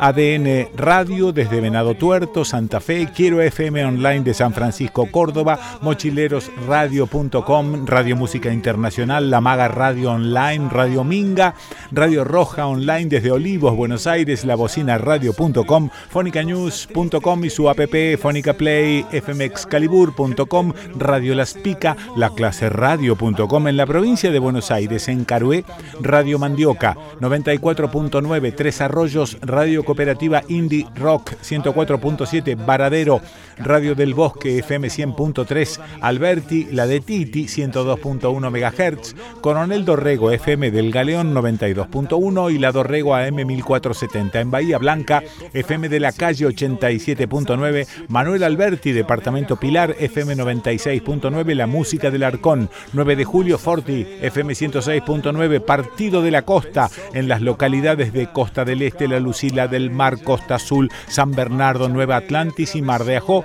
Radio Container FM 89.5 en Río Negro, en Bariloche FM Los Coihues 105.5 y FM 90.3 Gente de Radio, en Viedma FM Encuentro 103.9, pero bueno, ya sabes, hay una culada de radios, pero voy haciendo como, como pequeñas grajeas, ¿sabes? Porque si no te abundaría y te aburriría. Te atosi- no me atosiguéis, por ejemplo. Cuando la banda se fue cantando cosas de amor. Depois da banda passar, cantando coisas de amor. Depois da banda passar, cantando coisas de amor. Depois da banda passar, cantando coisas de amor. Depois da banda passar, cantando coisas de amor.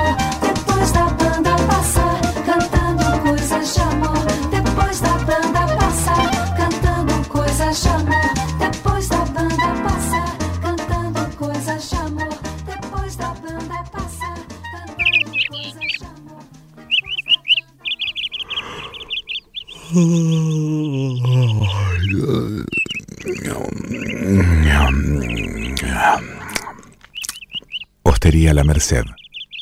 El merecido descanso. Hostería La Merced. San Martín 439. San Marcos Sierras. Córdoba. 03549 496 218. Hosterialamerced.com.ar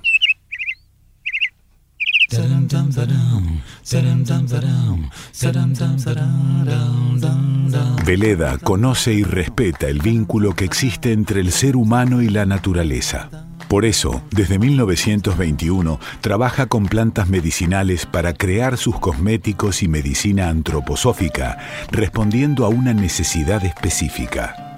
Los productos Veleda le devuelven la armonía al alma, al cuerpo y al espíritu.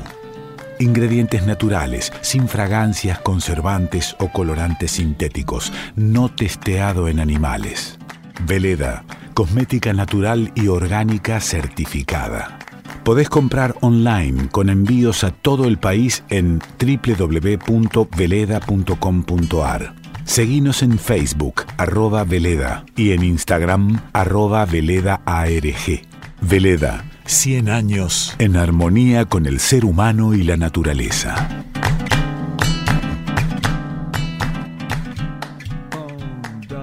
Endulcina. Endulcina es un edulcorante de mesa en sobres que endulza bebidas frías y calientes, licuados y jugos, apto para cocinar, libre de gluten, sin TAC.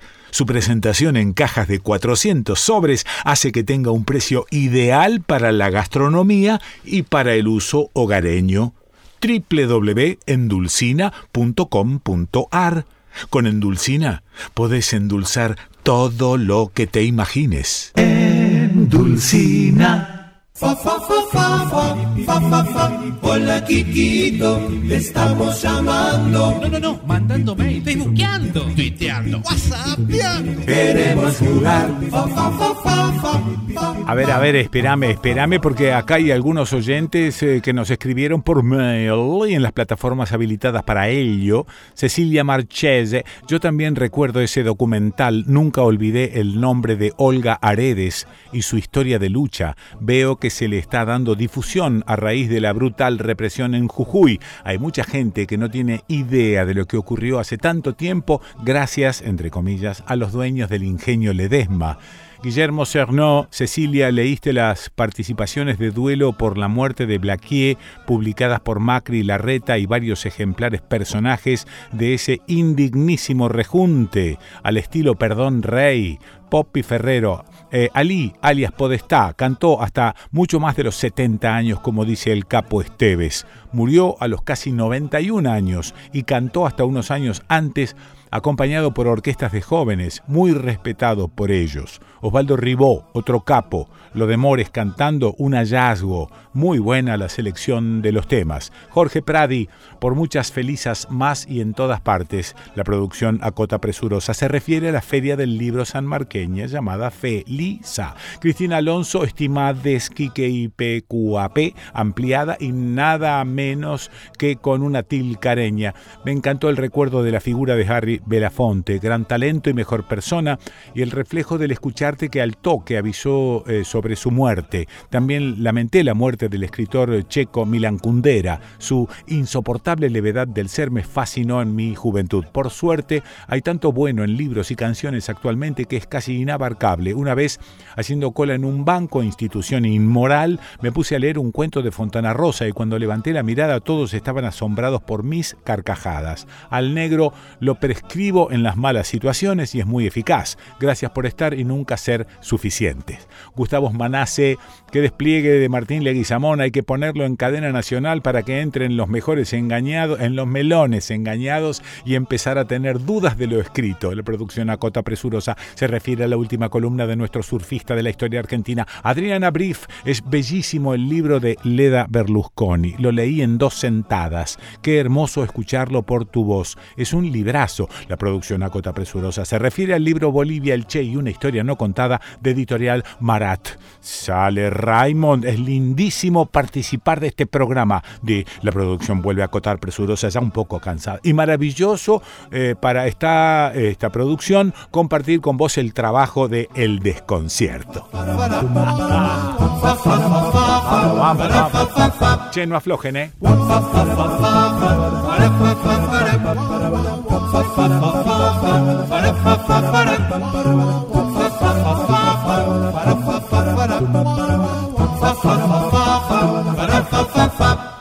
¿Papá cómo supo que es adoptado? ¿Se lo dijeron los abuelos? Eh, sí, claro. Ayer la seña nos habló sobre las abuelas de Plaza de Mayo. ¿Y qué les dijo? Nada, que son señoras que buscan a sus nietos. Pero no dijo adoptados, dijo apropiados. ¿Papá es adoptado o apropiado? ¿No se les está haciendo un poquito tarde para ir al cole?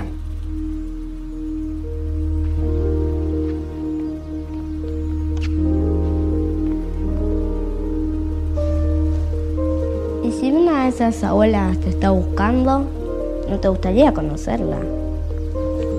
Vamos que llegamos tarde.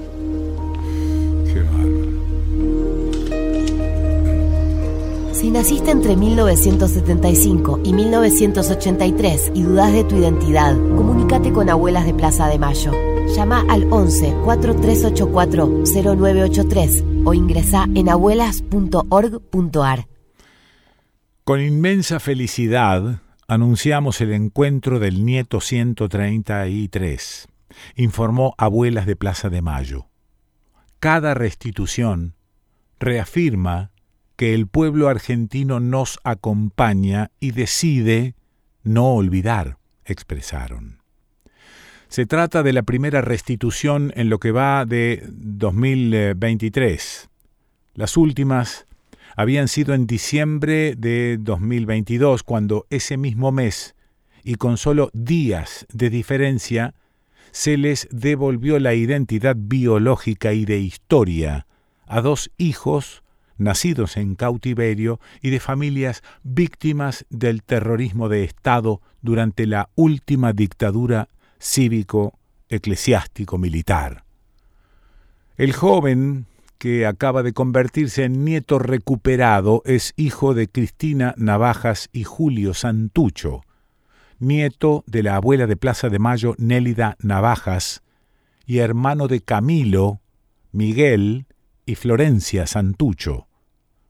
Además es padre de dos niñas y pronto podrá comenzar a relacionarse con su familia biológica. Esos hallazgos son producto del trabajo unido de abuelas junto con la Comisión Nacional por el Derecho a la Identidad, CONADI, el Banco Nacional de Datos Genéticos, BNDG, y la Unidad Especializada para casos de apropiación de niños durante el terrorismo de Estado. Unidad llamada unificante. Suspiro. Vamos.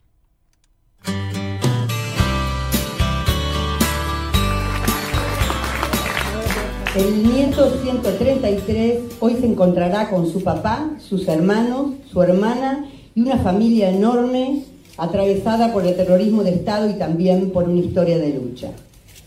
La historia. Cristina nació en septiembre de 1949 en la ciudad de Buenos Aires. Egresó como maestra de normal número uno y luego estudió sociología en la Universidad Católica Argentina. Allí conoció a Julio, el menor de la familia Santucho. Ambos integraban el Partido Revolucionario de los Trabajadores. Cristina militó en Avellaneda y después tuvo diversas responsabilidades. Al momento de su secuestro era docente de las escuelas del PRT, donde enseñaba historia de la Revolución Latinoamericana. En la casa paterna de los Santucho, una familia tradicional de Santiago del Estero, el clima era de mucha participación y discusión política entre los diez hermanos. Los debates ideológicos se superaron cuando Mario Roberto Santucho, el séptimo hijo varón, puso de acuerdo a la mayoría de los hermanos que militaron en el Partido Revolucionario de los Trabajadores y en el Ejército Revolucionario del Pueblo. PRT-ERP. Cristina fue desaparecida embarazada el 13 de julio de 1976 el operativo fue en un departamento de la familia Santucho en Avenida Warner 735, donde estaba viviendo su cuñada Manuela con su hijo Diego de un año. Cristina se encontraba allí con sus hijos de casualidad. Además estaba con ellas otra compañera de militancia, Alicia Dambra, también embarazada de un bebé que seguimos buscando. El nieto 133 se acercó a abuelas de manera espontánea. Fue anotado como hijo propio por un integrante de las fuerzas de seguridad y una enfermera, anotado el 24 de marzo de 1977. Desde joven tuvo dudas de su identidad, fue criado como hijo único con una hermana 20 años mayor que ya no vivía con ellos. Fue ella quien le confesó que no era hijo de quienes decían ser sus padres. En dos oportunidades se enfrentó con el apropiador para saber la verdad pero el hombre sostuvo siempre ser su padre biológico. Le llevó tiempo acomodar toda la información para tomar la decisión de acercarse a abuela, pero con valentía lo logró. Luego de la presentación correspondiente en la Comisión Nacional por el Derecho a la Identidad, CONADI, se realizó la investigación documental para finalmente, en abril de este año, realizarse el examen de ADN en el Banco Nacional de Datos Genéticos que confirmó su verdadera identidad. La restitución. El 26 de julio, el nieto 133 fue citado por la CONARI para comunicarle que es hijo de Cristina y Julio. Recién entonces se comenzó a notificar a la enorme familia Santucho dispersa por el país y el mundo. Cristina tenía la voluntad de que buscaran a su hijo. Nélida honró de forma extraordinaria esa voluntad y murió buscando a su hija y a su nieto. Hoy, sus compañeras, los nietos y nietas encontrados, los hermanos que como el Tano se ponen al frente de la búsqueda, honramos a Nélida y a todas las abuelas que nunca perdieron la esperanza de encontrar a sus seres queridos.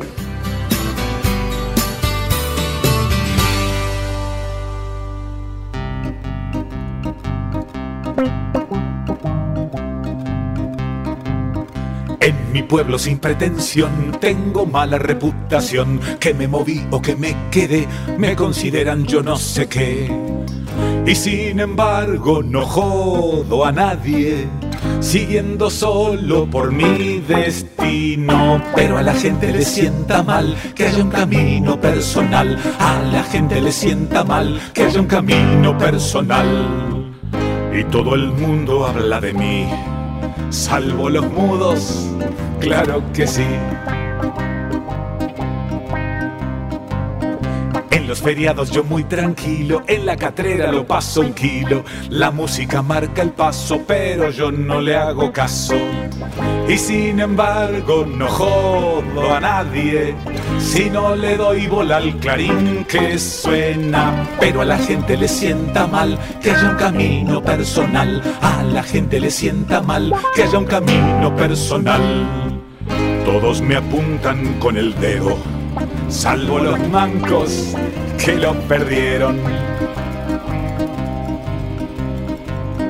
Cuando me cruzo con un taquero que va corriendo a un ratero, pongo la pata con disimulo y el pobre cana se va de culo. Y sin embargo no jodo a nadie si ayudo al raje de un pobre chorro. Pero a la gente le sienta mal que haya un camino personal. A la gente le sienta mal que haya un camino personal. Y todo el mundo se me abalanza menos los rengos que no me alcanzan. No necesito ser Jeremías para saber la suerte mía. Si una cuerda van a buscar, más que seguro me colgarán. Y sin embargo no jodo a nadie con mi camino que no va a Roma. Pero a la gente le sienta mal que haya un camino personal. A la gente le sienta mal que haya un camino personal. Todos ahorcado me verán, salvo los ciegos, quiero aclarar. Y, y la voy a llamar porque, a ver, la última vez la vi con larvas. ¡Wow! ¿Cómo con larvas? ¿Es una metáfora de los amigues que tiene? No, no, no se trata de eso. La vi con, con arqueolarvas. ¿Qué será una arqueolarva? No sé, estaba arreglando ahí en el laboratorio ese que tiene un tapiz del siglo del pedo y, estaba y le sacaba fotos a unos estuches de una polilla del año del siglo XVIII. Bueno, no sé, viste las cosas que hacen. Ay, son uno. Lucila, Lucila Pessoa, ¿estás por ahí? Acá estoy, acá estoy, eh, con un poco de voz de corneta, pero estoy. Sí. bueno, ¿qué era? ¿Qué, tenía, ¿qué tenías? ¿Un, ¿Un, tapiz del siglo XVIII? Y es como una actividad que nos da mucho morbo y nos encanta y nos da mucha alegría, es mirar los insectos muertos que encontramos eh, en, los objetos, eh, mirarlos, mirarlos con todo tipo de aumento, ¿no? Primero con una lupa, después con otra lupa, después con no sé qué, hasta llegar al, al microscopio digital. Sí. Vamos pasando y, como que nos da, no sé qué nos da, es medio un espanto, ¿no? Pero los agarramos, los ponemos en bolsitas y bueno, lo investigamos y no detectamos que, de qué plaga se trata. En general lo, sabemos casi inmediatamente, a menos que sea un insecto desconocido, sí. Claro, no, muy conocido. Sí. Eh, porque cada material tiene su, sus atacantes particulares. Ahora, esa parte Sí, pero eso. sí. No, eso digo, eso, eso que, que, que yo vi, que me mostraste, eh, que era una larva y un estuche o algo así. Eh, un estuche de polilla, sí, ya vacío, ¿no? Pero ya vacío, larvas viejas, larvas muertas, pero también encontrás vivas. Sí, a veces sí, a veces sí se encuentran vivas ya cuando los objetos tienen un grado de infestación así importante. Ah, ok. Eh, y ahí se hacen unos tratamientos específicos, pero casi siempre hay algún tipo de resto de algún viejo ataque biológico y es como que, ¡ay, encontré un insecto! En vez de angustiarnos nos da como alegría. Ridículo. creo que es un escarabajo de las alfombras, ¿viste? Todos entusiasmo. Una estupidez. Una estupidez. No, qué maravilla. Seguro, seguro, seguro, porque ahí están, están poniendo también este entusiasmo, ¿no? Que, que es, lo, es lo que uno tiene que tener para lo que hace. Sí, sí, sí. Además que cuando haces un trabajo, ahora que estamos haciendo un trabajo particular, ¿no? Con, una pieza de un anticuario, eh, cada, digamos, cuando la mirás durante mucho tiempo, la tenés sobre la mesa, la mirás, la mirás, la mirás, y, cada día le vas encontrando cosas diferentes. No es que haces un primer análisis y haces todo el relevamiento y entonces listo. Siempre le vas encontrando cosas. Ah, mirá, y este hilo tal cosa y este hilo tal otra. y esta parte cosa y esta parte cortada y así, y todo así, ¿no? Entonces, como es muy lindo trabajar con un objeto así a diario. Claro. Eh, descubriendo, le vas descubriendo capas de, cosas, ¿no? bueno, pero no me ibas a contar sobre esto. No, siempre me preguntás una cosa al principio y me desvías del eje, Enrique. desvías del eje. bueno, acá estamos, eh, estamos en, un, en un periodo muy complicado en la ciudad de Buenos Aires. Sí. Eh, el plan de eh, reconversión de la ciudad de La Reta se puso particularmente agresivo y activo. Entonces, bueno, digamos, estamos viviendo en un momento en el cual la mercantilización del espacio público ya está siendo a ojos vista y en los espacios públicos más emblemáticos de la ciudad. Entonces, en los últimos meses fue como una seguidilla de salidas de noticias. Eh, por ejemplo, em, la reta eh, ya está armando dos bares en la costanera, en la Reserva Universitaria de Costanera Norte, que es un como su nombre lo indica, em, lo, lo, hace de formas... Em, digamos, eh, como para que la cuestión burocrática sea tan compleja que ah. cuando ya alguien puede activar con, con, una medida al respecto, eh, ya está hecho. O sea, Eso es, sí. Hecho.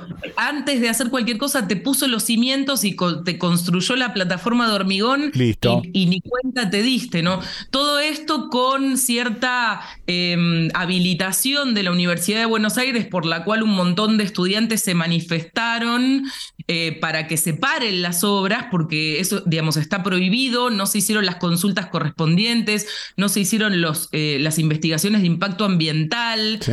Todo esto también se traslada al, al, nuevo proyecto que llamaron, como siempre le ponen estos nombres que me ponen tan nerviosa, Buenos Aires Costa, ¿no? Todo es como ah. Buenos Aires Buenos Aires Costa. Bueno, Buenos Aires Costa es un proyecto eh, eh, titánico que implica eh, la intervención del mercado inmobiliario en áreas como, por ejemplo, la vieja ciudad deportiva de La Boca. Sí. Ya habilitaron a principio, en marzo de este año, ya se habilitó el proyecto inmobiliario para construir torres de oficinas y departamentos de lujo, digamos, para prolongar el puerto Madero hacia la costanera sur y hacer un puente desde la costanera sur ingresando a la Reserva Ecológica de Costanera Sur, que es el Ah. sitio Mm. ambiental más importante de la ciudad de Buenos Aires, Sí. abriendo un acceso directo a la masa de gente que visita Costanera Sur para ingresar a la Reserva Ecológica y ubicando un bar de playa en el fondo de la reserva. Esto va a ser tremendo. Mm. Esto va a ser tremendo. ¿Por qué? Principalmente porque la afluencia de turistas y visitantes a la ciudad de Buenos Aires en los últimos tiempos es gigantesca. Mm. No sabés lo que es vivir en esta ciudad los fines de semana y los fines de semana largos. O sea, Ah. se ha convertido en un verdadero infierno. Los sitios, nada, que antes eran como de circulación normal, tipo me voy a comer una pizza al cuartito, Sí, o sí. Por Guerrini y me como una pizza de parado, o voy al cine y no sé qué. Todo es dos cuadras de cola para comer una pizza, papi, te lo juro por Dios. Sí. Ya hay lugares a donde no se puede acceder más. Todo esto viene de la mano también con la eh, gentrificación del barrio de San Telmo, lo que, ya- lo que llaman la eh, reparación del casco histórico, que lo que están haciendo es eh, convertir a todas, digamos, normalizar la visual de las calles eh, con adoquines y faroles, incluso calles que no tenían adoquines ahora tienen adoquines. Sí. Eh, y, y es como una especie de puesta en escena, como si fuera una escenograficación del barrio, ¿no? Todo esto apunta, obviamente, a eh, convocar más turismo, a fomentar el consumo, todos los espacios que se abren recreativos, entre comillas, son para fomentar el consumo, por eso la ubicación de bares en las reservas ecológicas, ¿no?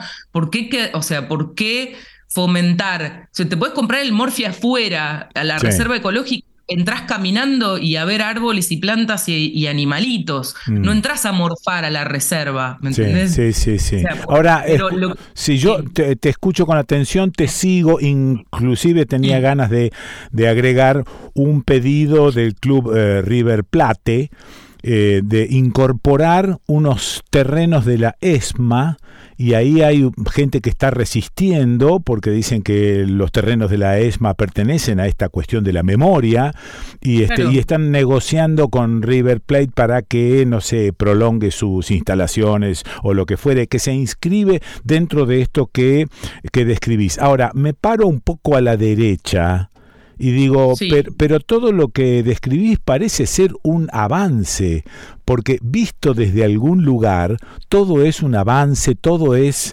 perfeccionar, todo es crecer, todo es agrandar, es poner más bares, más lugares. Digamos, ¿cómo, cómo dirimimos esta cuestión? Dirimimos así. em, los, una cosa es el, el, digamos, es, es todo esto que se hace también es em, fomenta la, la especulación inmobiliaria, por Sí. supuesto, porque se está, no se, digamos, no se recupera la ciudad deportiva de la Boca para hacer un parque porque estamos escasos de espacios verdes y nos estamos literalmente Sí. en verano en la ciudad de Buenos Aires. Claro, claro. Lo que sí ah, se habilita un nuevo negocio inmobiliario Mm. que lo que hace es aumentar el valor también de las propiedades lindantes y de los barrios del sur, Sí. ¿no? Los- las propiedades del barrio de La Boca se van a disparar, igual que las propiedades de Barracas, igual que las propiedades de San Telmo, y lo que pasa cuando sucede esto es que la gente de clase trabajadora y la gente de clase media baja es automáticamente desplazada de los barrios. Oh, o sea, ah. no podés vivir más en ese barrio.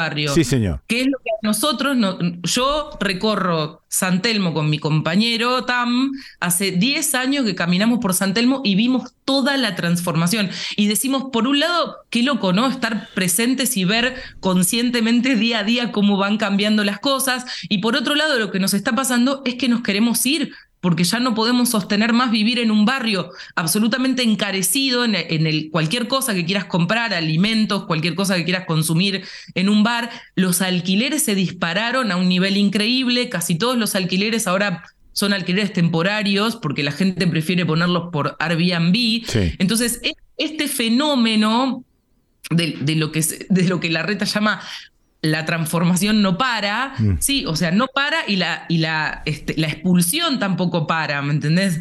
Entonces, los proyectos que se hacen eh, van en detrimento de los ciudadanos. ¿Entendés? No, son beneficio para los ciudadanos. Yo como ciudadana necesito un espacio verde, no necesito otro restaurante a donde ir a gastar la plata que no tengo. Mm, ¿Entendés? Las propuestas de la ciudad de Buenos Aires, incluso lo que disfrazan como propuestas culturales, en este caso hay un, un quilombo muy grande en relación al jardín botánico Carlos Tais. No sé si escuchaste hablar del Secret Garden. No. Que es una actividad privada que alquiló el jardín botánico, cosa que no se puede, está prohibido por ley, alquiló el jardín botánico durante todo el mes de julio y es una de las propuestas para las vacaciones de invierno que vayas a gastar cinco lucas para lo que llaman una experiencia lumínica e inmersiva, que es que instalaron un montón de luces de neón con formas y flores y frases motivacionales como todo lo que necesitas es amor, sigue adelante, eh, amistad. Y lo que hicieron fue instalar un escenario lumínico para sacarse selfies, porque eso es lo que la gente va a hacer. Paga cinco lucas para entrar al jardín botánico iluminado para sacarse selfies para las redes sociales. Mm. Y esa es la propuesta cultural de la ciudad de Buenos Aires.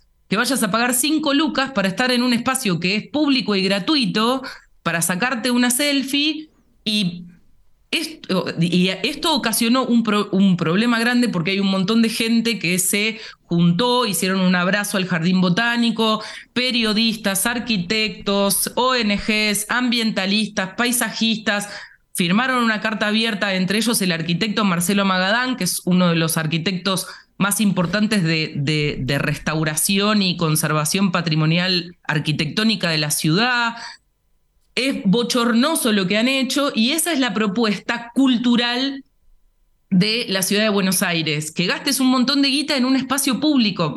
O sea, todo empieza a ser muy complicado. Todo esto también en detrimento de eh, cuestiones que tienen que ver con lo ambiental de la ciudad, que es muy escaso, Mm. el tema de los espacios verdes, y cada sitio debe ser un santuario. Además, es un santuario. La Reserva Ecológica es un sitio Ramsar, por ejemplo. Está considerado desde el 2005 un sitio Ramsar, es el lugar ambiental más delicado y más importante de la ciudad, es lo que nos permite respirar Sí. en el sur de la ciudad. Claro. Entonces, el avance de, de esta mercantilización del espacio público, que a vos te suena como, como avance porque se hacen obras, Sí, sí. se hace en relación a convertir al ciudadano en un consumidor. O Mm. sea, sos un consumidor, no sos más un ciudadano.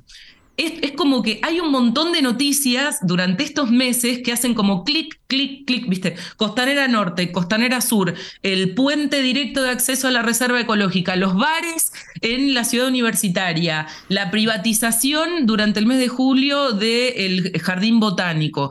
Y todo esto, si lees también algunas notas que salen principalmente en La Nación, eh, es- está comunicado como un avance Avance. súper importante Claro. Como obras espectaculares que se están haciendo para mejorar la vida de todos. Y detrás de eso lo que hay es un gran Nego- negocio, negocio. para cinco empresas, o sea, Sí, sí, es una locura. Bueno. Está- en este momento estamos transitando por eso en la ciudad. La pregunta sigue siendo la misma, digamos, ¿por qué eso va a ser distinto al resto de las cuestiones de nuestra vida? Lo importante es escucharte argumentar, no solamente la queja por alguna cuestión que estén haciendo mal, sino argumentar por qué no, por qué cada una de esas cuestiones tiene que responder a la vida del ciudadano, tiene que Sí. responder a la sobrevivencia en una ciudad. Sí, y eh, en ese sentido también, es, digamos, todo viene acompañado de, parece una joda, pero todo viene acompañado de la cuestión de las redes sociales. Sí. Es increíble porque la comunicación a través de las redes sociales eh, tiene que ver con esta oferta que la ciudad le hace al turismo y al ciudadano de convertirse como en protagonista de la ciudad a través de las redes sociales, a través Sí. de, un, esce- de un escenario Sí. que es. Nadie está, yo no estoy en contra de la modificación y las obras en los barrios. Los barrios, yo no, o sea, no pienso que tienen que mantener como estanca su identidad y entonces todo se tiene que conservar igual. Eso es mentira porque las cosas van cambiando. El San Telmo de los 20 no era el de los 40, no era el de los 70 y no es el de ahora y no va a ser el de 20 años para adelante. Pero cuando ya eso se vuelve expulsivo y se vuelve elitista, Se, vuelve concentrado, o sea, te invita, el barrio solo te invita para que consumas. ¿Entendés? Sí, sí. Y eso es lo mismo que pasó, por ejemplo, en San Telmo con el mercado. Ajá. Con el San Telmo que se convirtió en una oferta 100% gastronómica. Claro. Desplazando los puestos tradicionales de antigüedades, los, los compraventeros, la mercería, la señora de la zapatería, ¿me entendés? Entonces el barrio se va, se disuelve, la gente es expulsada y todo eso se cambia por una oferta cultural y de entretenimiento, y hago comillas con los dedos. Sí, ok. Ese es el punto y bueno, ese es el flagelo de la gentrificación y eso no pasa solo en esta ciudad, obviamente está pasando en Barcelona, tienen una crisis con el turismo tremenda, mm. también está pasando en Madrid, también está pasando en París. El turismo es como de destrucción masiva, es una cosa tremenda. Ahí está, vuelvo, vuelvo a la larva. totalmente, totalmente. Uno no lo percibe mucho cuando uno es turista, ¿no? Mm sí, lo, sí uno se ve muy afectado cuando eh, su ciudad es el objetivo de ese turismo. Gracias, Lu. Te mando beso, beso grandote. Cuídate. Ahí nos vemos pronto. Un beso. Dale. Bueno, la escuchaste. Sí, clarito, ¿no? Sí, la escuchaste a Lucila Pessoa. ¿Dónde la, ¿Y dónde la vas a escuchar? En el desconcierto. escucha,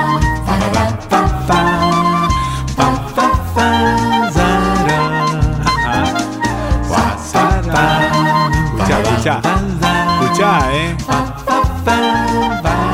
Andaba medio perdido. ¿Medio perdido? Me llamó a ver la banda. Señoras, señores, estas radios ya nos confirmaron que retransmiten el desconcierto. Si tenés ganas de emitir total o parcialmente el desconcierto, eh, avisanos. Escribinos a el desconcierto de gmail.com en Mendoza, en general Alvear FM Huenche, 98.9 en Chubut, El Hoyo, Radio Fogón 97.3, Epuyén, FM Epuyén 99.9, Entre Leu, Radio Comunitaria Sudaca, FM 105.3, Puerto Madryn, FM Ciudad 90.1, Lago Puelo, Radio Patria 97.9, El Maitén, Radio Petumo 88.7, en la provincia de Córdoba, Miramar de Ancenusa, FM Otros Nosotros 103.3, San Pedro, Tras la Sierra, FM Sierras Come Chingones 107.9 en Arias, Radio Nota 89.9 Huerta Grande, Radio Panamericana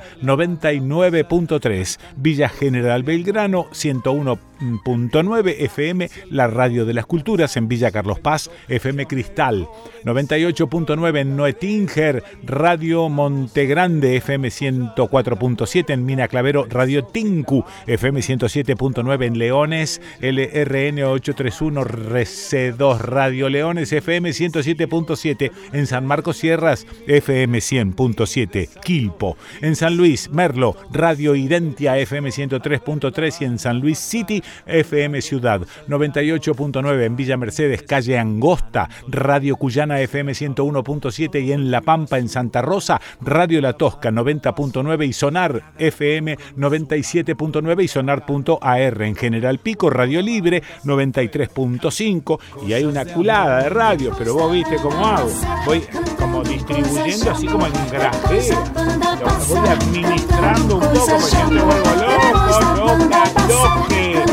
Coisas de amor, depois da banda passar, cantando coisas de amor, depois da banda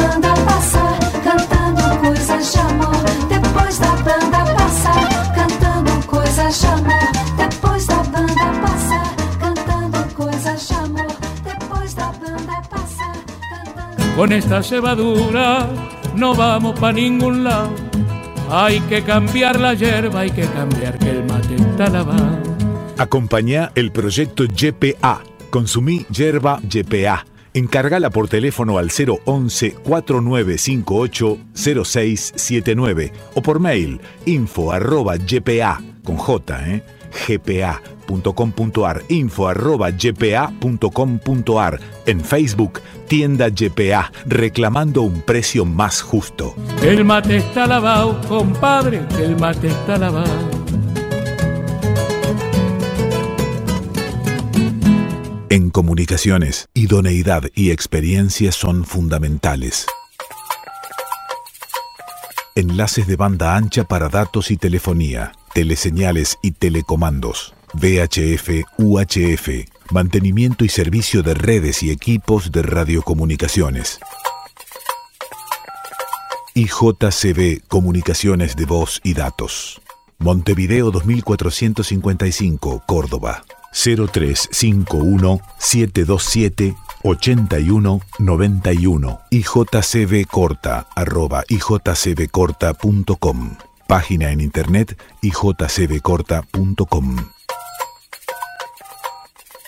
Fa, fa, fa, fa, fa, fa, fa, fa. Hola, Kikito, te estamos llamando. No, no, no, mandando mail, facebookeando, tuiteando, whatsappeando. Queremos jugar. A ver, a ver, a ver, estos son algunos de los oyentes que nos escribieron por mail y en las plataformas habilitadas para ello. Julio César Litterini, estoy escuchando mientras me tomo unos mates a Melissa Trad Malmod sobre la cuestión educativa respecto de los valores abstractos que intentamos sostener desde posiciones anti-hegemónicas una vez más, me encuentro con que la respuesta educadora formativa para lograr una integración de conocimientos que permita acercar a la realidad la cosmovisión con la que cada uno construye del mundo, valga la redundancia, que contribuya a la pristinización del sistema de ideas, valores y creencias que cada uno ha logrado preformar, es absolutamente imprescindible instrumentar en la práctica educativa proyectos políticos pedagógicos que en nuestro país brillan por su ausencia, salvo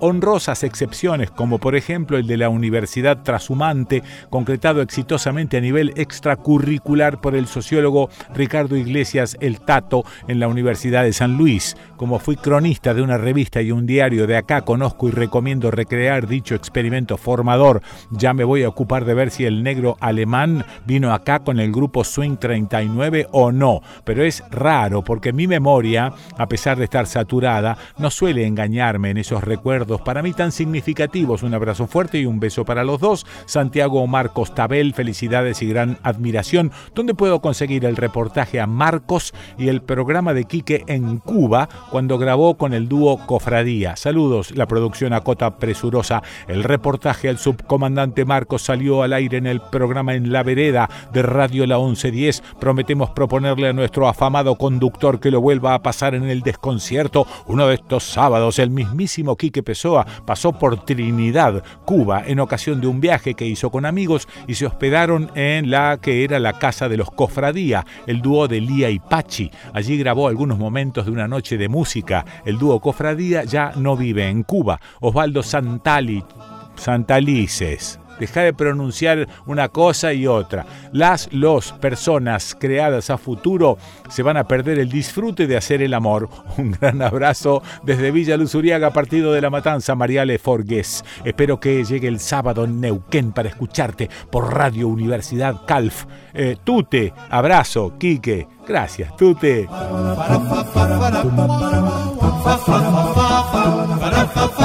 No aflojen.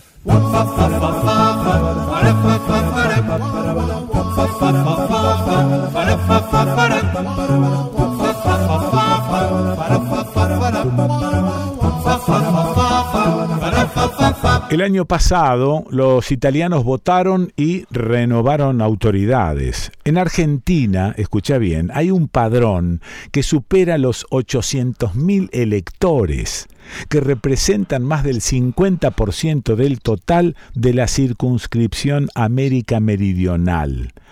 La forma de gobierno de Italia es república parlamentaria compuesta por el presidente del Consejo de Ministros, que en este momento es Giorgia Meloni, y los ministros que integran el Consejo.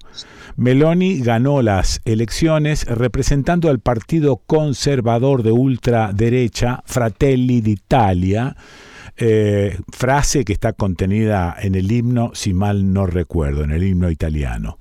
Como en Argentina, el Parlamento Nacional tiene una estructura bicameral formado por la Cámara de Diputados y de Senadores. La diferencia es que los italianos de nacionalidad, pero residencia en los diferentes continentes, votan a sus representantes, candidatos a diputados y senadores de las regiones que habitan, es decir, son legisladores por el exterior. Hay muchos descendientes de ciudadanos y ciudadanas italianas que buscan sus ancestros, algunos con el fin de obtener la ciudadanía, simplemente para recuperar esa parte de la historia familiar, y otros porque sus hijos e hijas desean probar suerte en Italia o algún otro país de la comunidad europea que integra el Schengen. El senador Roberto Menia presentó en el Senado italiano un proyecto de ley que despertó gran revuelo y preocupación, especialmente en la comunidad italiana de la Argentina. Se trata de una ley que limitará la posibilidad de solicitar la ciudadanía italiana para los descendientes. Hasta ahora Italia tiene una ley eh, ilimitada para la transmisión de la ciudadanía por ius sanguinis, criterio jurídico que da derecho a la nacionalidad. Fabio Porta es sociólogo, es político, nació en Italia, reside en Brasil y fue elegido diputado por Sudamérica por el Partido Democrático. Es además presidente del grupo parlamentario Amistad Italia-Brasil de la Unión Interparlamentaria y del Intergrupo Expo 2030. Bueno, con él queremos charlar sobre esto que básicamente eh, me llama mucho la atención, porque los cuentos que me llegan a mí de Italia, por ejemplo, es que se están quedando sin hijos, que se están quedando sin jóvenes, que hay pueblos enteros abandonados, y que, digo, esto no se condice con una ley de limitación para la ciudadanía, todo lo contrario debería ser. Fabio, ¿estás por ahí? Sí, sí, muy gracias por eh, la, oportunidad mm. de, hablar sobre asuntos relacionados a la ciudadanía italiana, la amistad entre Italia y mm. América del Sur, y Argentina, y, de este tema que ya despertó grande interés y muy, eh, mucha preocupación, no solo en Argentina, sino en mm. todo el mundo. Es claro que cuanto mayor es la comunidad de, ciudadanos de sangre italiano, como en el caso de Argentina, Uruguay, Brasil, mm. eh, Venezuela, cuanto mayor es, la preocupación. Realmente la, la, cosa que sorprende, eh, primero, como tú dijiste muy bien, que esta ley va en la contramano de la situación eh, social o económica, demográfica italiana, porque mm. estamos en un momento de, recesión demográfica, de, despopulamiento de los pequeños pueblos, o sea, nosotros necesitamos eh, mano de obra, necesitamos personas que elige Italia como el lugar para trabajar, para estudiar, principalmente los jóvenes. En segundo lugar, esta ley despierta muy preocupación porque viene del partido del presidente del Consejo, mm. Giorgia Meloni, un partido que siempre eh, hizo una grande retórica sobre eh, la, el primato de la Italia, de los italianos, también de los italianos del mundo y cierra la puerta, cierra la frontera justamente a las jóvenes generaciones italianas del mundo.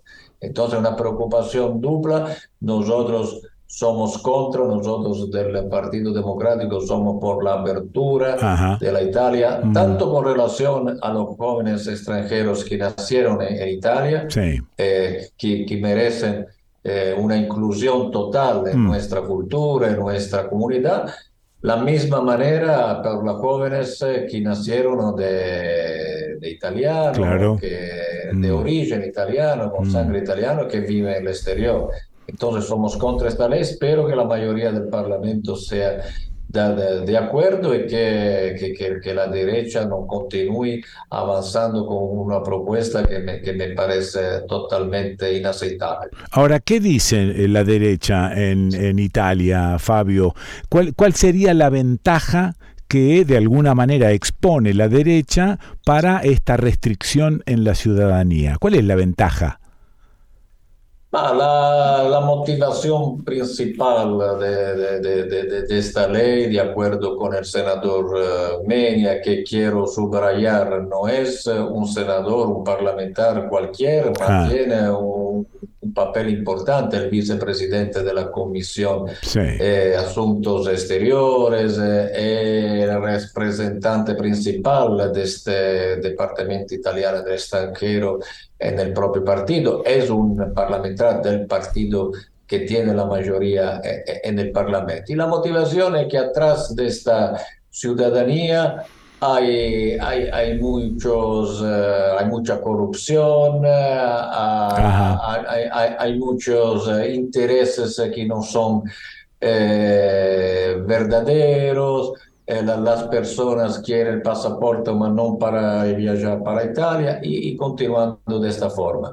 Yo no, no, no digo que no existen casos uh, okay. de corrupción, sí. que no existen casos de, de, de, de falsificación sí. de documentos, situaciones que deben ser penalizadas, perseguidas y punidas. Mm. Eh, digo que no tenemos que giocare fuori el, el, el, bambino con l'acqua sporca, come se dice en Italia. sí, o sea, sí, No sé si mm. se rende la idea, ¿no? Sí, tenemos que pre preservar una buena ley y si hay cosas que tienen que ser mejoradas, eliminadas, claro. eh, pena, pe, punidas, tenemos que hacerlo, pero no eliminando una oportunidad para sí. muchas personas y la mayoría sin duda no tiene nadie a ver con fenómenos eh, corruptivos.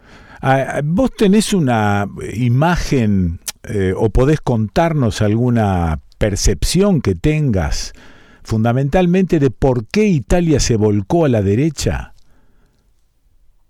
Ah, eso claramente es un problema, un problema complejo. En, en, la realidad, para quien conoce el sistema electoral italiano, en la última elección, la, la, la derecha tuvo lo, lo, lo, mismo número de votos más o menos de sí. la izquierda. Uh -huh. La diferencia fue que por el sistema electoral la derecha juntó tres partidos eh, consiguiendo, realizando un, un volumen para, para obtener un número a más uh -huh. de, de, lugares en, en el Congreso. En esta manera ganó la elección ma no tuvo una guinada total, claro, un buen resultado, un suceso de la derecha. Otra cosa, eh, la Italia tuvo un largo gobierno eh, por, por, causa de la pandemia, por causa de, de problemas económicos en la sí. otra legislatura, con mm. todos los partidos, Ajá. también, también de centro y de derecha.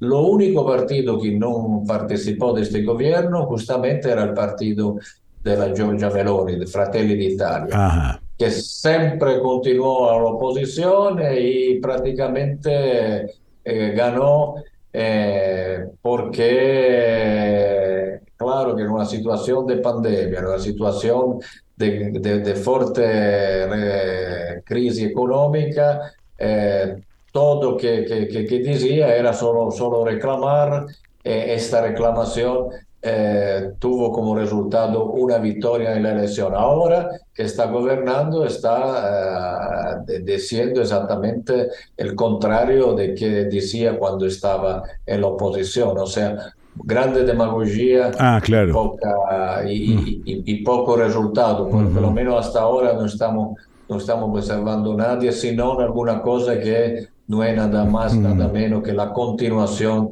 del gobierno que, que estaba antes. La imagen que por ahí tengo de, de, Italia es como, este, como si estuviese partida en tres territorios distintos, ¿no? El norte, el centro y el sur. Eh, siendo el norte ah, quizá lo, la, impresión que tengo eh, más derechoso, el centro quizá un poco más tirando para adelante, el sur medio atrasado, hay un cierto desprecio con respecto al sur. ¿Esto sigue así o es una imagen histórica que yo tengo? La imagen en alguna manera, en alguna manera continúa, claro, siempre las cosas eh, van se modificando, ma prevalentemente no, el norte es una región eh, eh, muy, muy desarrollada, donde prevalece esta tendencia política representada por la, la, Lega Norte, o sea, un partido que, que tiene una tendencia xenófoba muy ah, fuerte. Claro, claro. Y que es xenófoba en el senso general, no solo por los inmigrantes que vienen de África o de Asia, sí, también mm. que vienen de fuera de Italia, como de Argentina o de Brasil. El centro históricamente siempre Toscana, Umbria, son regiones eh, gobernadas por, por la izquierda. El sur, el sur es muy, muy, muy mutante, ¿no? En realidad al, 10 años atrás eh, tuvo la grande vittoria del Movimiento 5 Stelle al, al sí. sur, fue un, un, protesto político y la última elección mm. la derecha justamente por esta protesta contra el gobierno ganó al sur, claro. no tiene una, una, un perfil político ah. permanente estable. y, estable.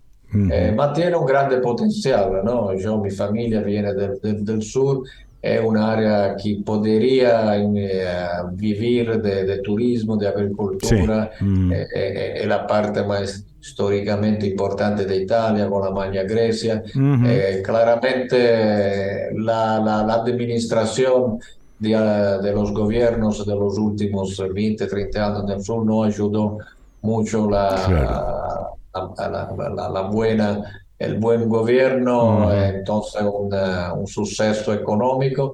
Yo creo que, que, que el momento de, de la Italia de, de, descubrir un poco más del propio ciudadano, el propio del sur, Mm. como, como propia Italia que Claro. vive fuera de Italia, que Claro. son dos fuerzas que Mm. hasta ahora nosotros no conseguimos valorizar ¿no? Mm. de la manera mejor. Eh, Fabio, por último, y volviendo al- a la génesis de esta pequeña charla, eh, ¿cuáles son las posibilidades que tiene esta restricción de seguir avanzando? Bueno, eh, en realidad tenemos ah, así, ah, en este momento no es una ley que es colocada en el calendario de las votaciones. Ajá. Entonces, esta es una, una primera preocupación que, que, que no existe. Estamos próximas de las vacaciones de, de agosto, Sí. entonces no, no hay ningún problema inmediato.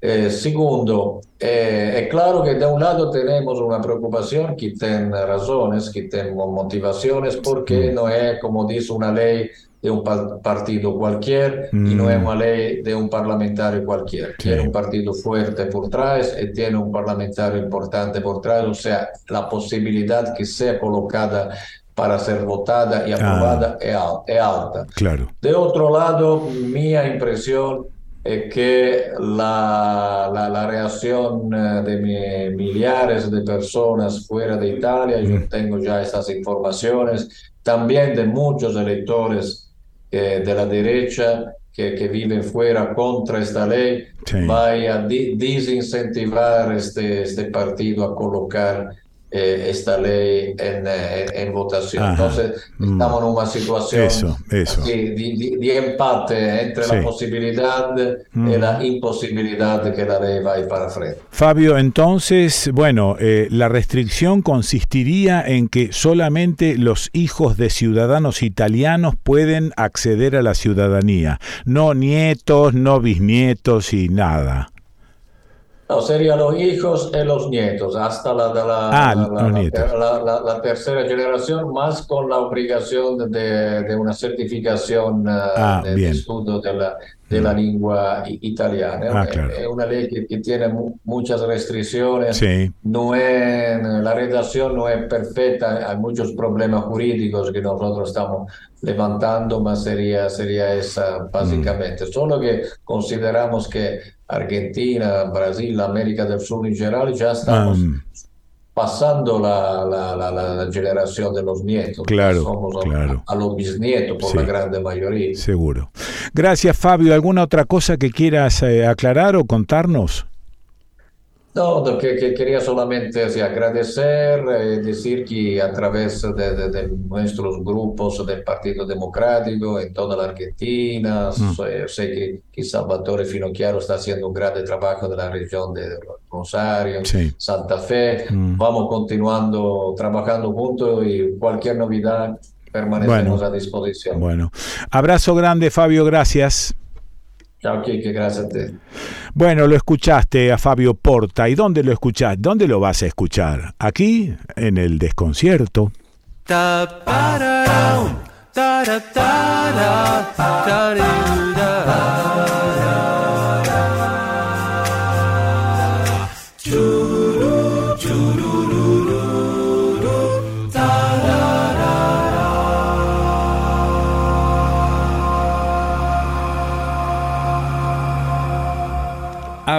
Si googleás Frailes Capuchinos La Pampa, aparece la página frailescapuchinosrecoletos.org y se describen así.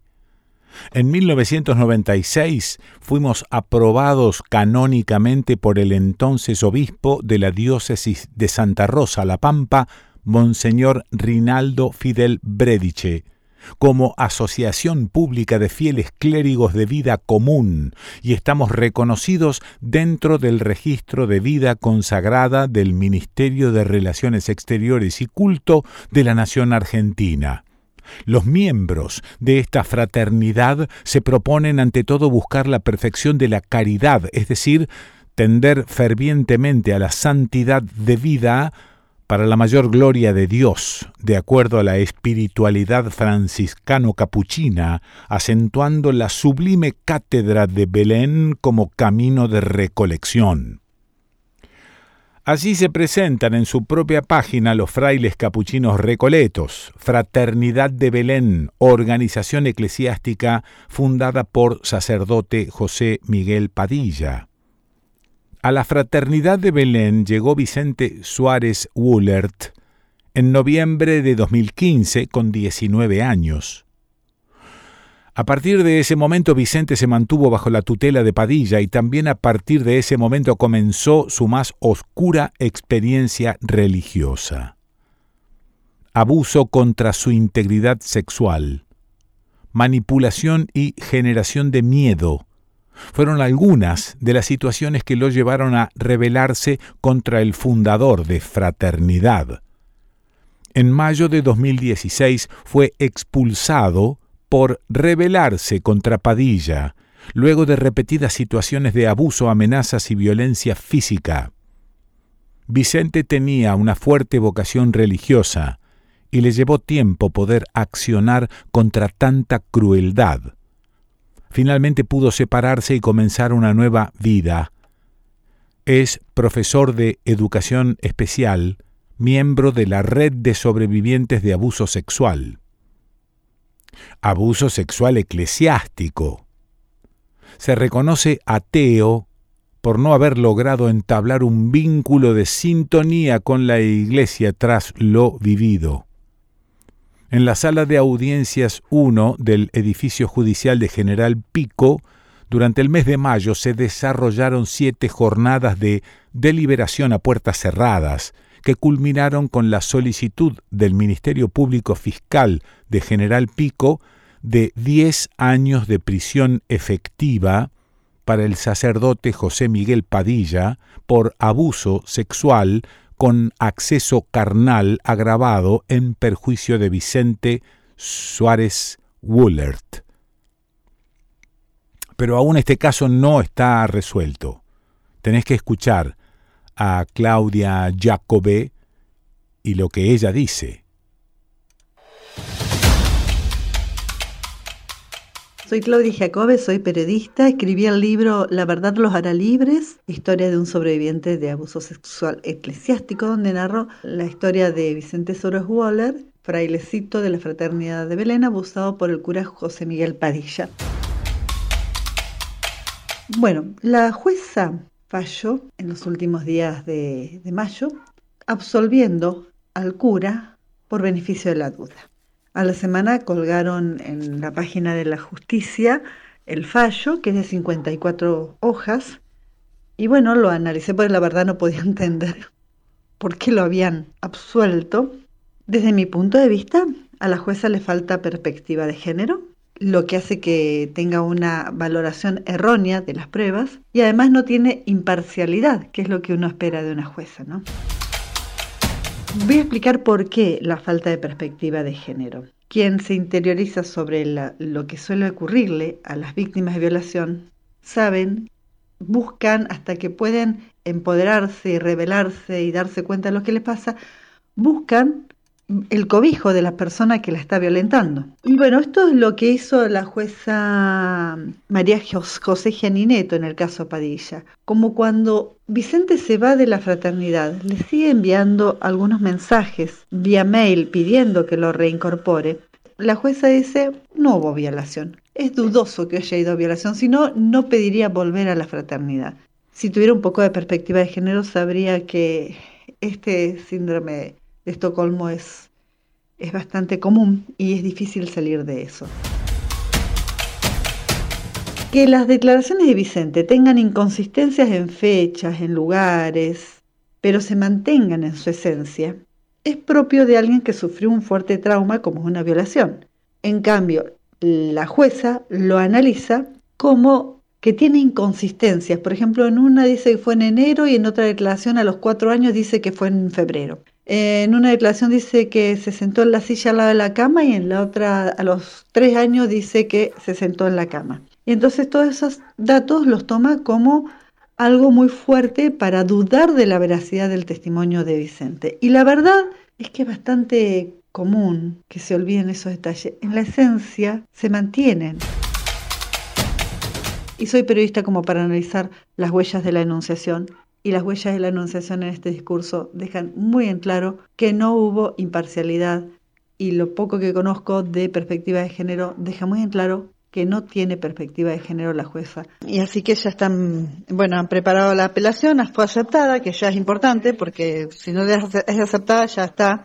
Y el 12 de septiembre van a presentar las pruebas, entonces pues la Cámara de Apelaciones tiene que volver a, a resolver si se vuelve a juzgar o se confirma. Ya que lo hayan aceptado es un buen indicio.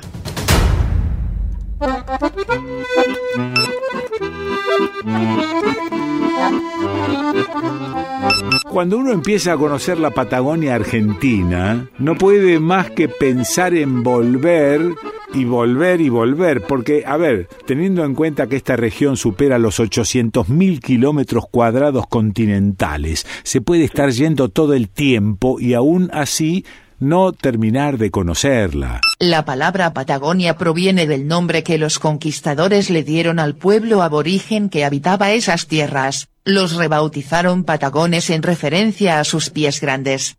En realidad se trataba de los tehuelches. Esta vez me voy derecho a Puerto Madryn, desde aquí son 1500 kilómetros en una línea casi recta de norte a sur. Atravieso por completo las provincias de Córdoba, La Pampa, Río Negro, para meterme en la provincia de Chubut y llegar a descubrir Puerto Madryn. Lord Love Jones Barry Madryn fue el promotor de la expedición de galeses que llegó a la Patagonia en 1863. Madryn es el centro de servicios más importante y cercano a Península Valdés, área natural protegida creada en marzo de 1983, que a partir del año 1999 fue designada por la UNESCO Patrimonio Natural de la Humanidad. En teoría, ser patrimonio de la humanidad implica protección de los territorios para la tala o la explotación minera indiscriminadas, entre otras cosas.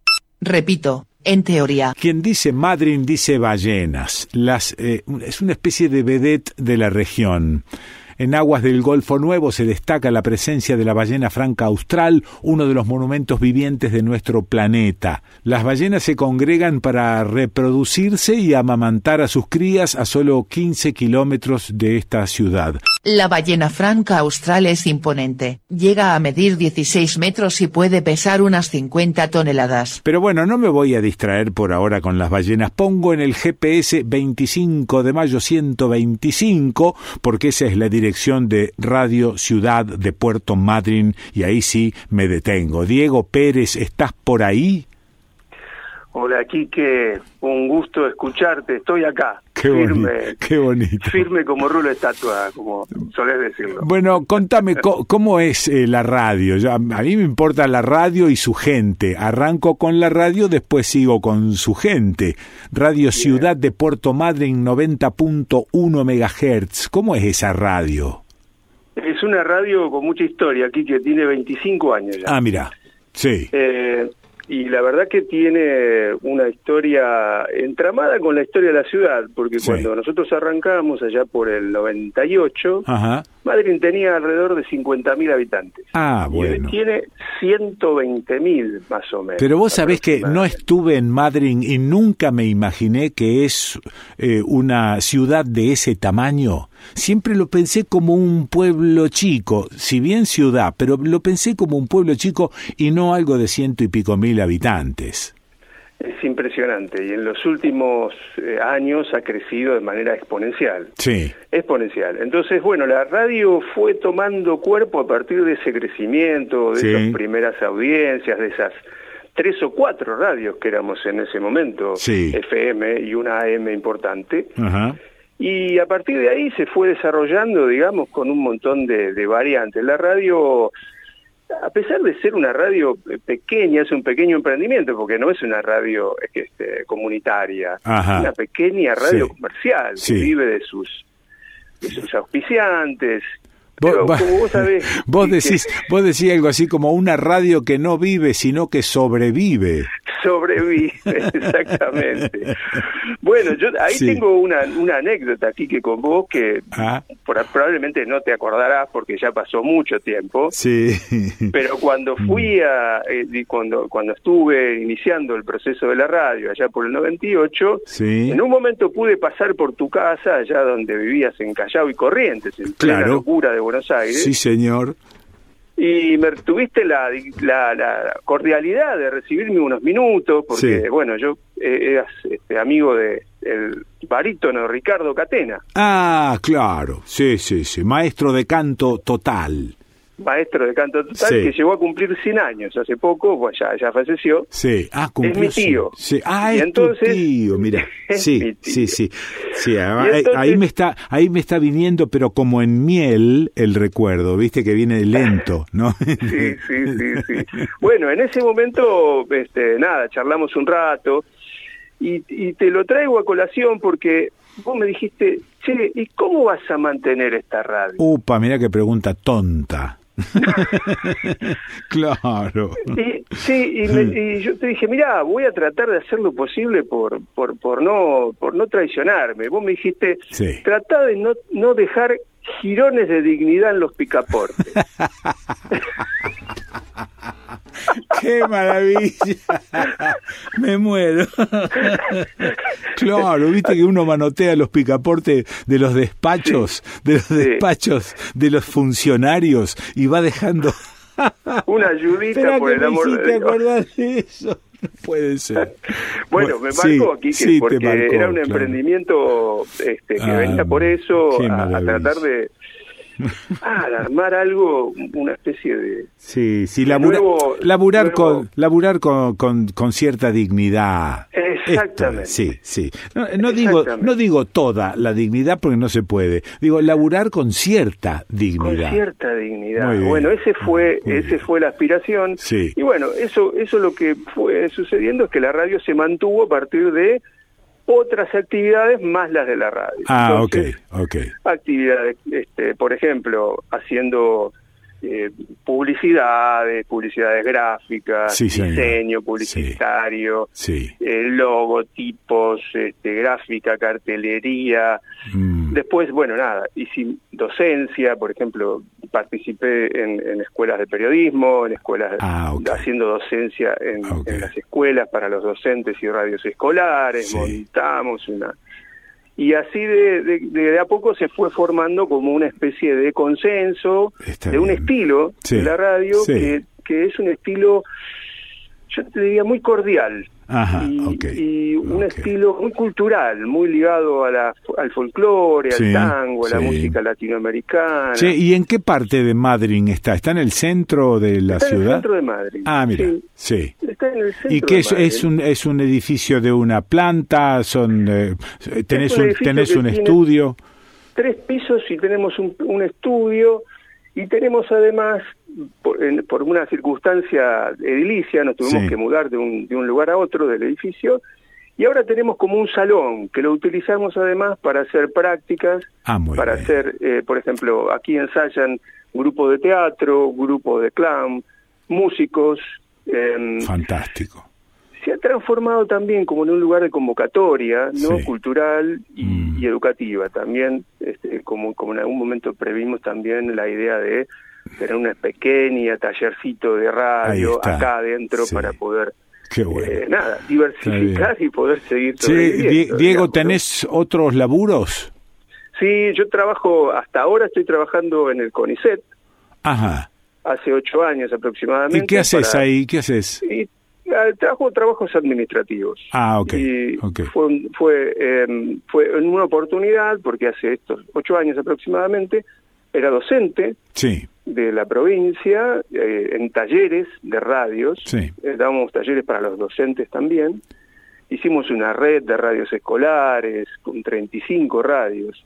Y acá también tiene que ver algo que aprendí contigo, Quique, que es el uso del streaming. Ajá, claro. Vos sabés que en su momento, cuando vos comenzaste a usar el streaming, eh, em, se me vino a la cabeza la posibilidad, dije, claro, si se puede salir de algún lugar, como está haciendo Quique, a lo mejor podemos salir de las propias escuelas. Ahí está. Sí, seguro que sí.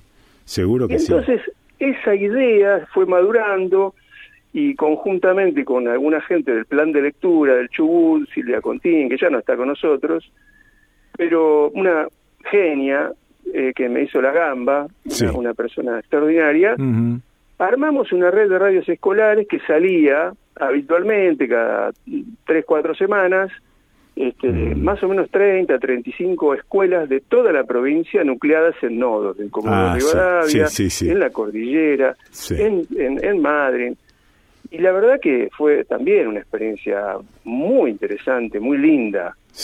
Tal es así que eh, con quién nos conectamos con María Mercedes Di Benedetto. Ay, qué hermosa.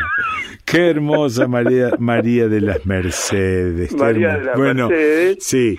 Eh, y, bueno, gracias a ella también, este, ella vino a dar unos, unos talleres de radioteatro que hicimos con ella. Claro, claro. Y luego por alguna cuestión, digamos, lo que eh, evaluaron que era muy interesante lo que estábamos haciendo y nos ligamos un galardón Susini. Muy bien. en el Consejo de Radio allá por el 2020. Qué lindo. Bueno, háblame, de la programación. ¿Qué, en qué consiste la programación de Radio Ciudad de Puerto Madre? Tenemos algunos programas que van entrando y saliendo. Son programas bastante eh, específicos. Por ejemplo, programas de educación. Sí. Eh, hecho por docentes. Eh, hay programas eh, que están, digamos, vinculados a la música, específicamente a la música, otros a la literatura. La radio es una especie de, de gran programa, Quique. Ah, ok. Okay. le, da, le das continuidad, le das continuidad. Exactamente. entonces, por ejemplo, me gusta mucho la lectura, y entonces voy leyendo cuentos y voy insertando cuentos y narraciones dentro de la programación durante el día. eh, es una radio donde vos podés escuchar hasta música clásica en algún momento del Ah, día. ok, ok. Podés escuchar eh, Mm. música que no escuchás en, el- en general en, el- en las radios más comerciales, para decirlo de alguna manera. Sí, ok. Che, ¿hay alguna razón por la que las ballenas van a parar allí? ¿Es porque estás vos ahí? Sí, sí, yo les, eh, las, les cebo el lugar. Pero, ¿cuál es? ¿Se sabe la razón por la cual van ahí? En realidad, eh, vos sabés que acá llegan y eh, para parir, Sí. para reproducirse, Sí, aparearse sí. y luego para parir. Eh, La zona es muy, el Golfo Nuevo y el Golfo San José, que son los dos golfos que rodean la península, son extremadamente calmos Ah, ahí está, bueno. y tienen profundidades Sí. eh, muy interesantes porque que eso hace un, un nivel de protección. Son Sí, como sí, sí. como lugares eh, mu- muy protegidos, entonces vienen aquí a, a parir, tienen los los eh, los vallenatos y, y- y francamente están muy protegidas, muy protegidas. Claro. Y, y inclusive acá prácticamente no se alimentan. Ajá. Están varios meses y no se alimentan. Vuelven a irse hacia otros lugares para su alimentación. Vienen acá a parir y a reproducir. Qué loco eso, ¿eh? Qué maravilla. Qué es, maravilla. es una maravilla. Sí, qué ¿viste? Porque maravilla. además, eh, bueno, yo tuve la suerte y todavía tengo la suerte de estar muy cerca de la playa, Ajá. viviendo una cuadra y media aproximadamente, Sí. y de noche, en las noches calmas, las escuchás. Ah, claro, hacen un sonido muy particular. Un soplido Sí, claro. y las escuchás. Qué y es realmente conmovedor. Sí, Este, sí, sí. Es conmovedor porque Sí. es un, un, un micro eh, de, de dos pisos. Claro, claro, claro, sí, sí, es un micro de dos pisos. y Muy que se mueve con una Muy bien, muy bien. sutileza, Sí. con una Suavidad y soltura. Sí, sí, soltura sí, es un y es un bicho tremendo. Tremendo, ¿Cómo está Puerto Madryn en cuanto a su seguridad o inseguridad? Ahí hay mucho turismo, mucha gente que va y viene todo el tiempo. Sí. Mira, eh, hace dos o tres días atrás comentábamos con un amigo. Yo, este, después de cenar, normalmente salgo a caminar a dar una vueltita. Sí, señor. Eh, y una vueltita que tiene más o menos, ponele, un kilómetro, do- dos kilómetros. Sí, ok. Y me meto por el borde de la playa, ando por el costado de los médanos de noche. No, tiene- no tengo ningún temor, Ah, bien, ni bien. tengo ninguna aprensión respecto de esa situación. Ah, ok. O sea, tengo una sensación de seguridad Sí, importante en, en Madrid. sí. Obviamente, con las aclaraciones del caso, ¿no? ¿Qué quiere decir? Que no hay robos, sí, hay robos, este, hay situaciones difíciles. Pero claro, no pero vos sos un ciudadano que sale a dar una vueltita y lo hace tranquilamente. Tranquilamente. Claro, no está pensando todo el tiempo en la pistola, el cuchillo, etcétera. No, no, no. No, y es más, los chicos es un lugar muy interesante para, la, para los pibes, Sí, claro. ¿no? Para la familia, porque los pibes andan en la rambla, tienen hasta horas de la noche, digamos. Bien, a veces bien. los vecinos, ¿sabes cómo los putean? Claro, Quilombo Armando Quilombo cualquier hora. ponen los parlantes y todo, pero bueno. Ahora que dijiste, lo que dijiste ahora de los chicos, los, eh, los jóvenes en general, ¿se quedan allí, hay laburo allí o se van a buscar otros horizontes? No, hay un ida y vuelta, hay un ida y vuelta. Vos sabés que muchos pibes este, eh, se van, los que pueden, Quique. Sí. También es no, por supuesto. hay una hay- un corte, eh, si bien no hay situaciones de miseria, digamos, absoluta, Sí. hay un corte eh, fuerte en cuanto a la gente y a la No, no, no, no. Está el que etcétera, puede ¿no? elegir y el que no puede elegir. Esto es así. Exacto, Bueno, eh, exacto. Y en general los pibes suelen ir ir a distintos lugares, Buenos Aires, La Plata, Córdoba, Claro. Rosario, Sí. este, Mm, eh, Bahía Blanca también, sí. y algunos vuelven, Ajá. Bueno, algunos vuelven. bueno. Este, Y algunos se extrañan demasiado porque la verdad que el cambio es fuerte, ¿eh? Y sí, y sí. Yo cuando, bueno, vos hiciste ese paso de, este, para San Marcos, ¿no? Sí, exactamente. lo hice pero a la inversa. Desde Callao y Corriente en Buenos Aires a San Marcos Sierra. Socorro. Socorro. Socorro, ¿no?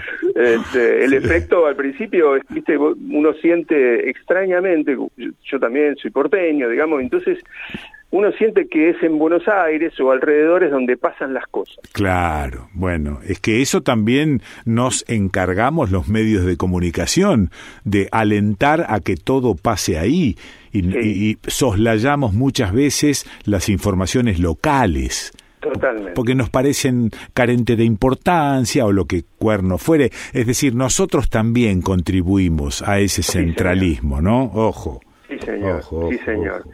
Sí, porque de alguna manera este, siempre estamos con esa oreja. Sí, puesta ahí. recordando tu programa de la tarde. Tengo otra anécdota aquí. ah, ¿cuál? Yo empecé a trabajar cuando vine de Buenos Aires. Sí. Empecé a trabajar en trabajé en televisión un tiempito, en diario y al tiempo me este, me sumo a una radio acá de 17 que era una radio muy importante, en ese momento era la única que se, escucha muy lejos porque es una AM.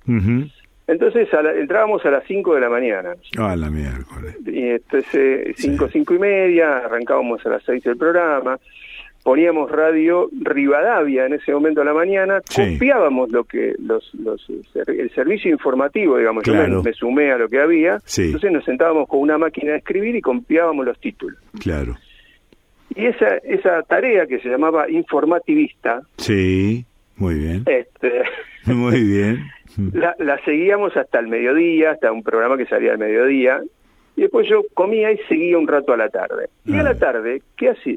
Yo tenía la misión de tirar un, un, flash informativo cada 15 minutos. Sí. Pero ¿qué hacía? Yo ponía la oreja y qué estaba escuchando en la oreja. Aquí que empezó a... Qué maravilla. Y, me retrasaba y no entraba el tiempo y los tipos del estudio me puteaban. Claro, claro. Deja de entretenerte con ese. ¿Qué estás haciendo?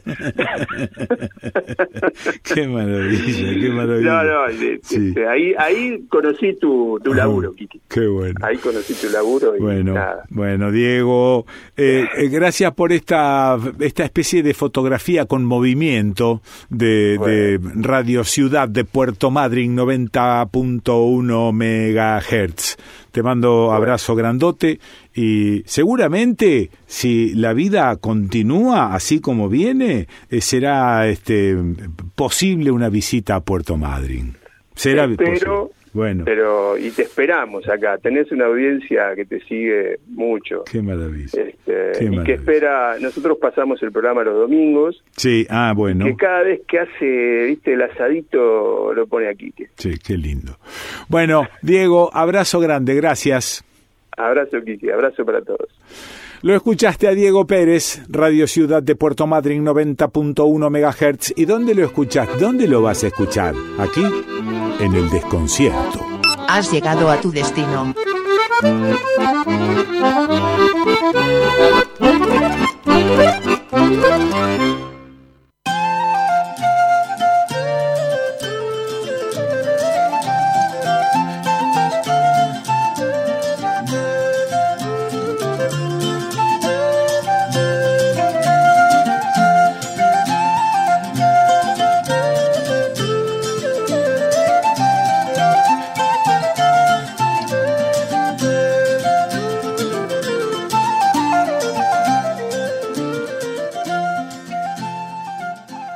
Medianera en el horizonte. Yo vi las montañas cortar las nubes, las vi altas, ardientes, y también las vi pañuelos del desierto, pliegues de la tierra, sensuales guaridas para la hierba. Yo vi una montaña mezclarse con otra, hundirle la mano en la entrepierna del valle, y levantar hacia el cielo una boca de niño. Las vi plateadas, siendo cuenco, ánfora, aguas del futuro, serpientes reservadas para otro tiempo. Vi a las montañas y no pude dejar de verlas. Repetí sus nombres, memoricé sus picos, Vi a un hombre perderse en sus entrañas y a una doña construir en sus costillas un refugio de lana y cabras. Vi familias enteras trenzando la montaña como si fuera un poncho y las vi amar con sus pieles duras cada racimo de piedra, cada excusa mineral para poder arrancarle a besos un arroyo, una vertiente, una tregua. Vi también, aunque no quise, el agujero y la extinción, la explosión huérfana que hace nacer el vacío. Vi a la montaña convertirse en hueso y al hueso en harina. La vi languidecer y vestirse de cadáver. Yo las vi y ellos no las vieron. Yo las vi y ellos no. Yo sí y ellos no. Yo y ellos. Nosotros y otros nosotros. Y la montaña esqueleto. La montaña fuente. La montaña columna. La montaña vida. La montaña muerte siendo tierra entre la tierra, piedra entre la piedra, agua en esta huerta. Es en la montaña donde somos más cielo, es en la mirada donde estamos hechos de montaña, esta vez y para siempre. Alejandro Raymond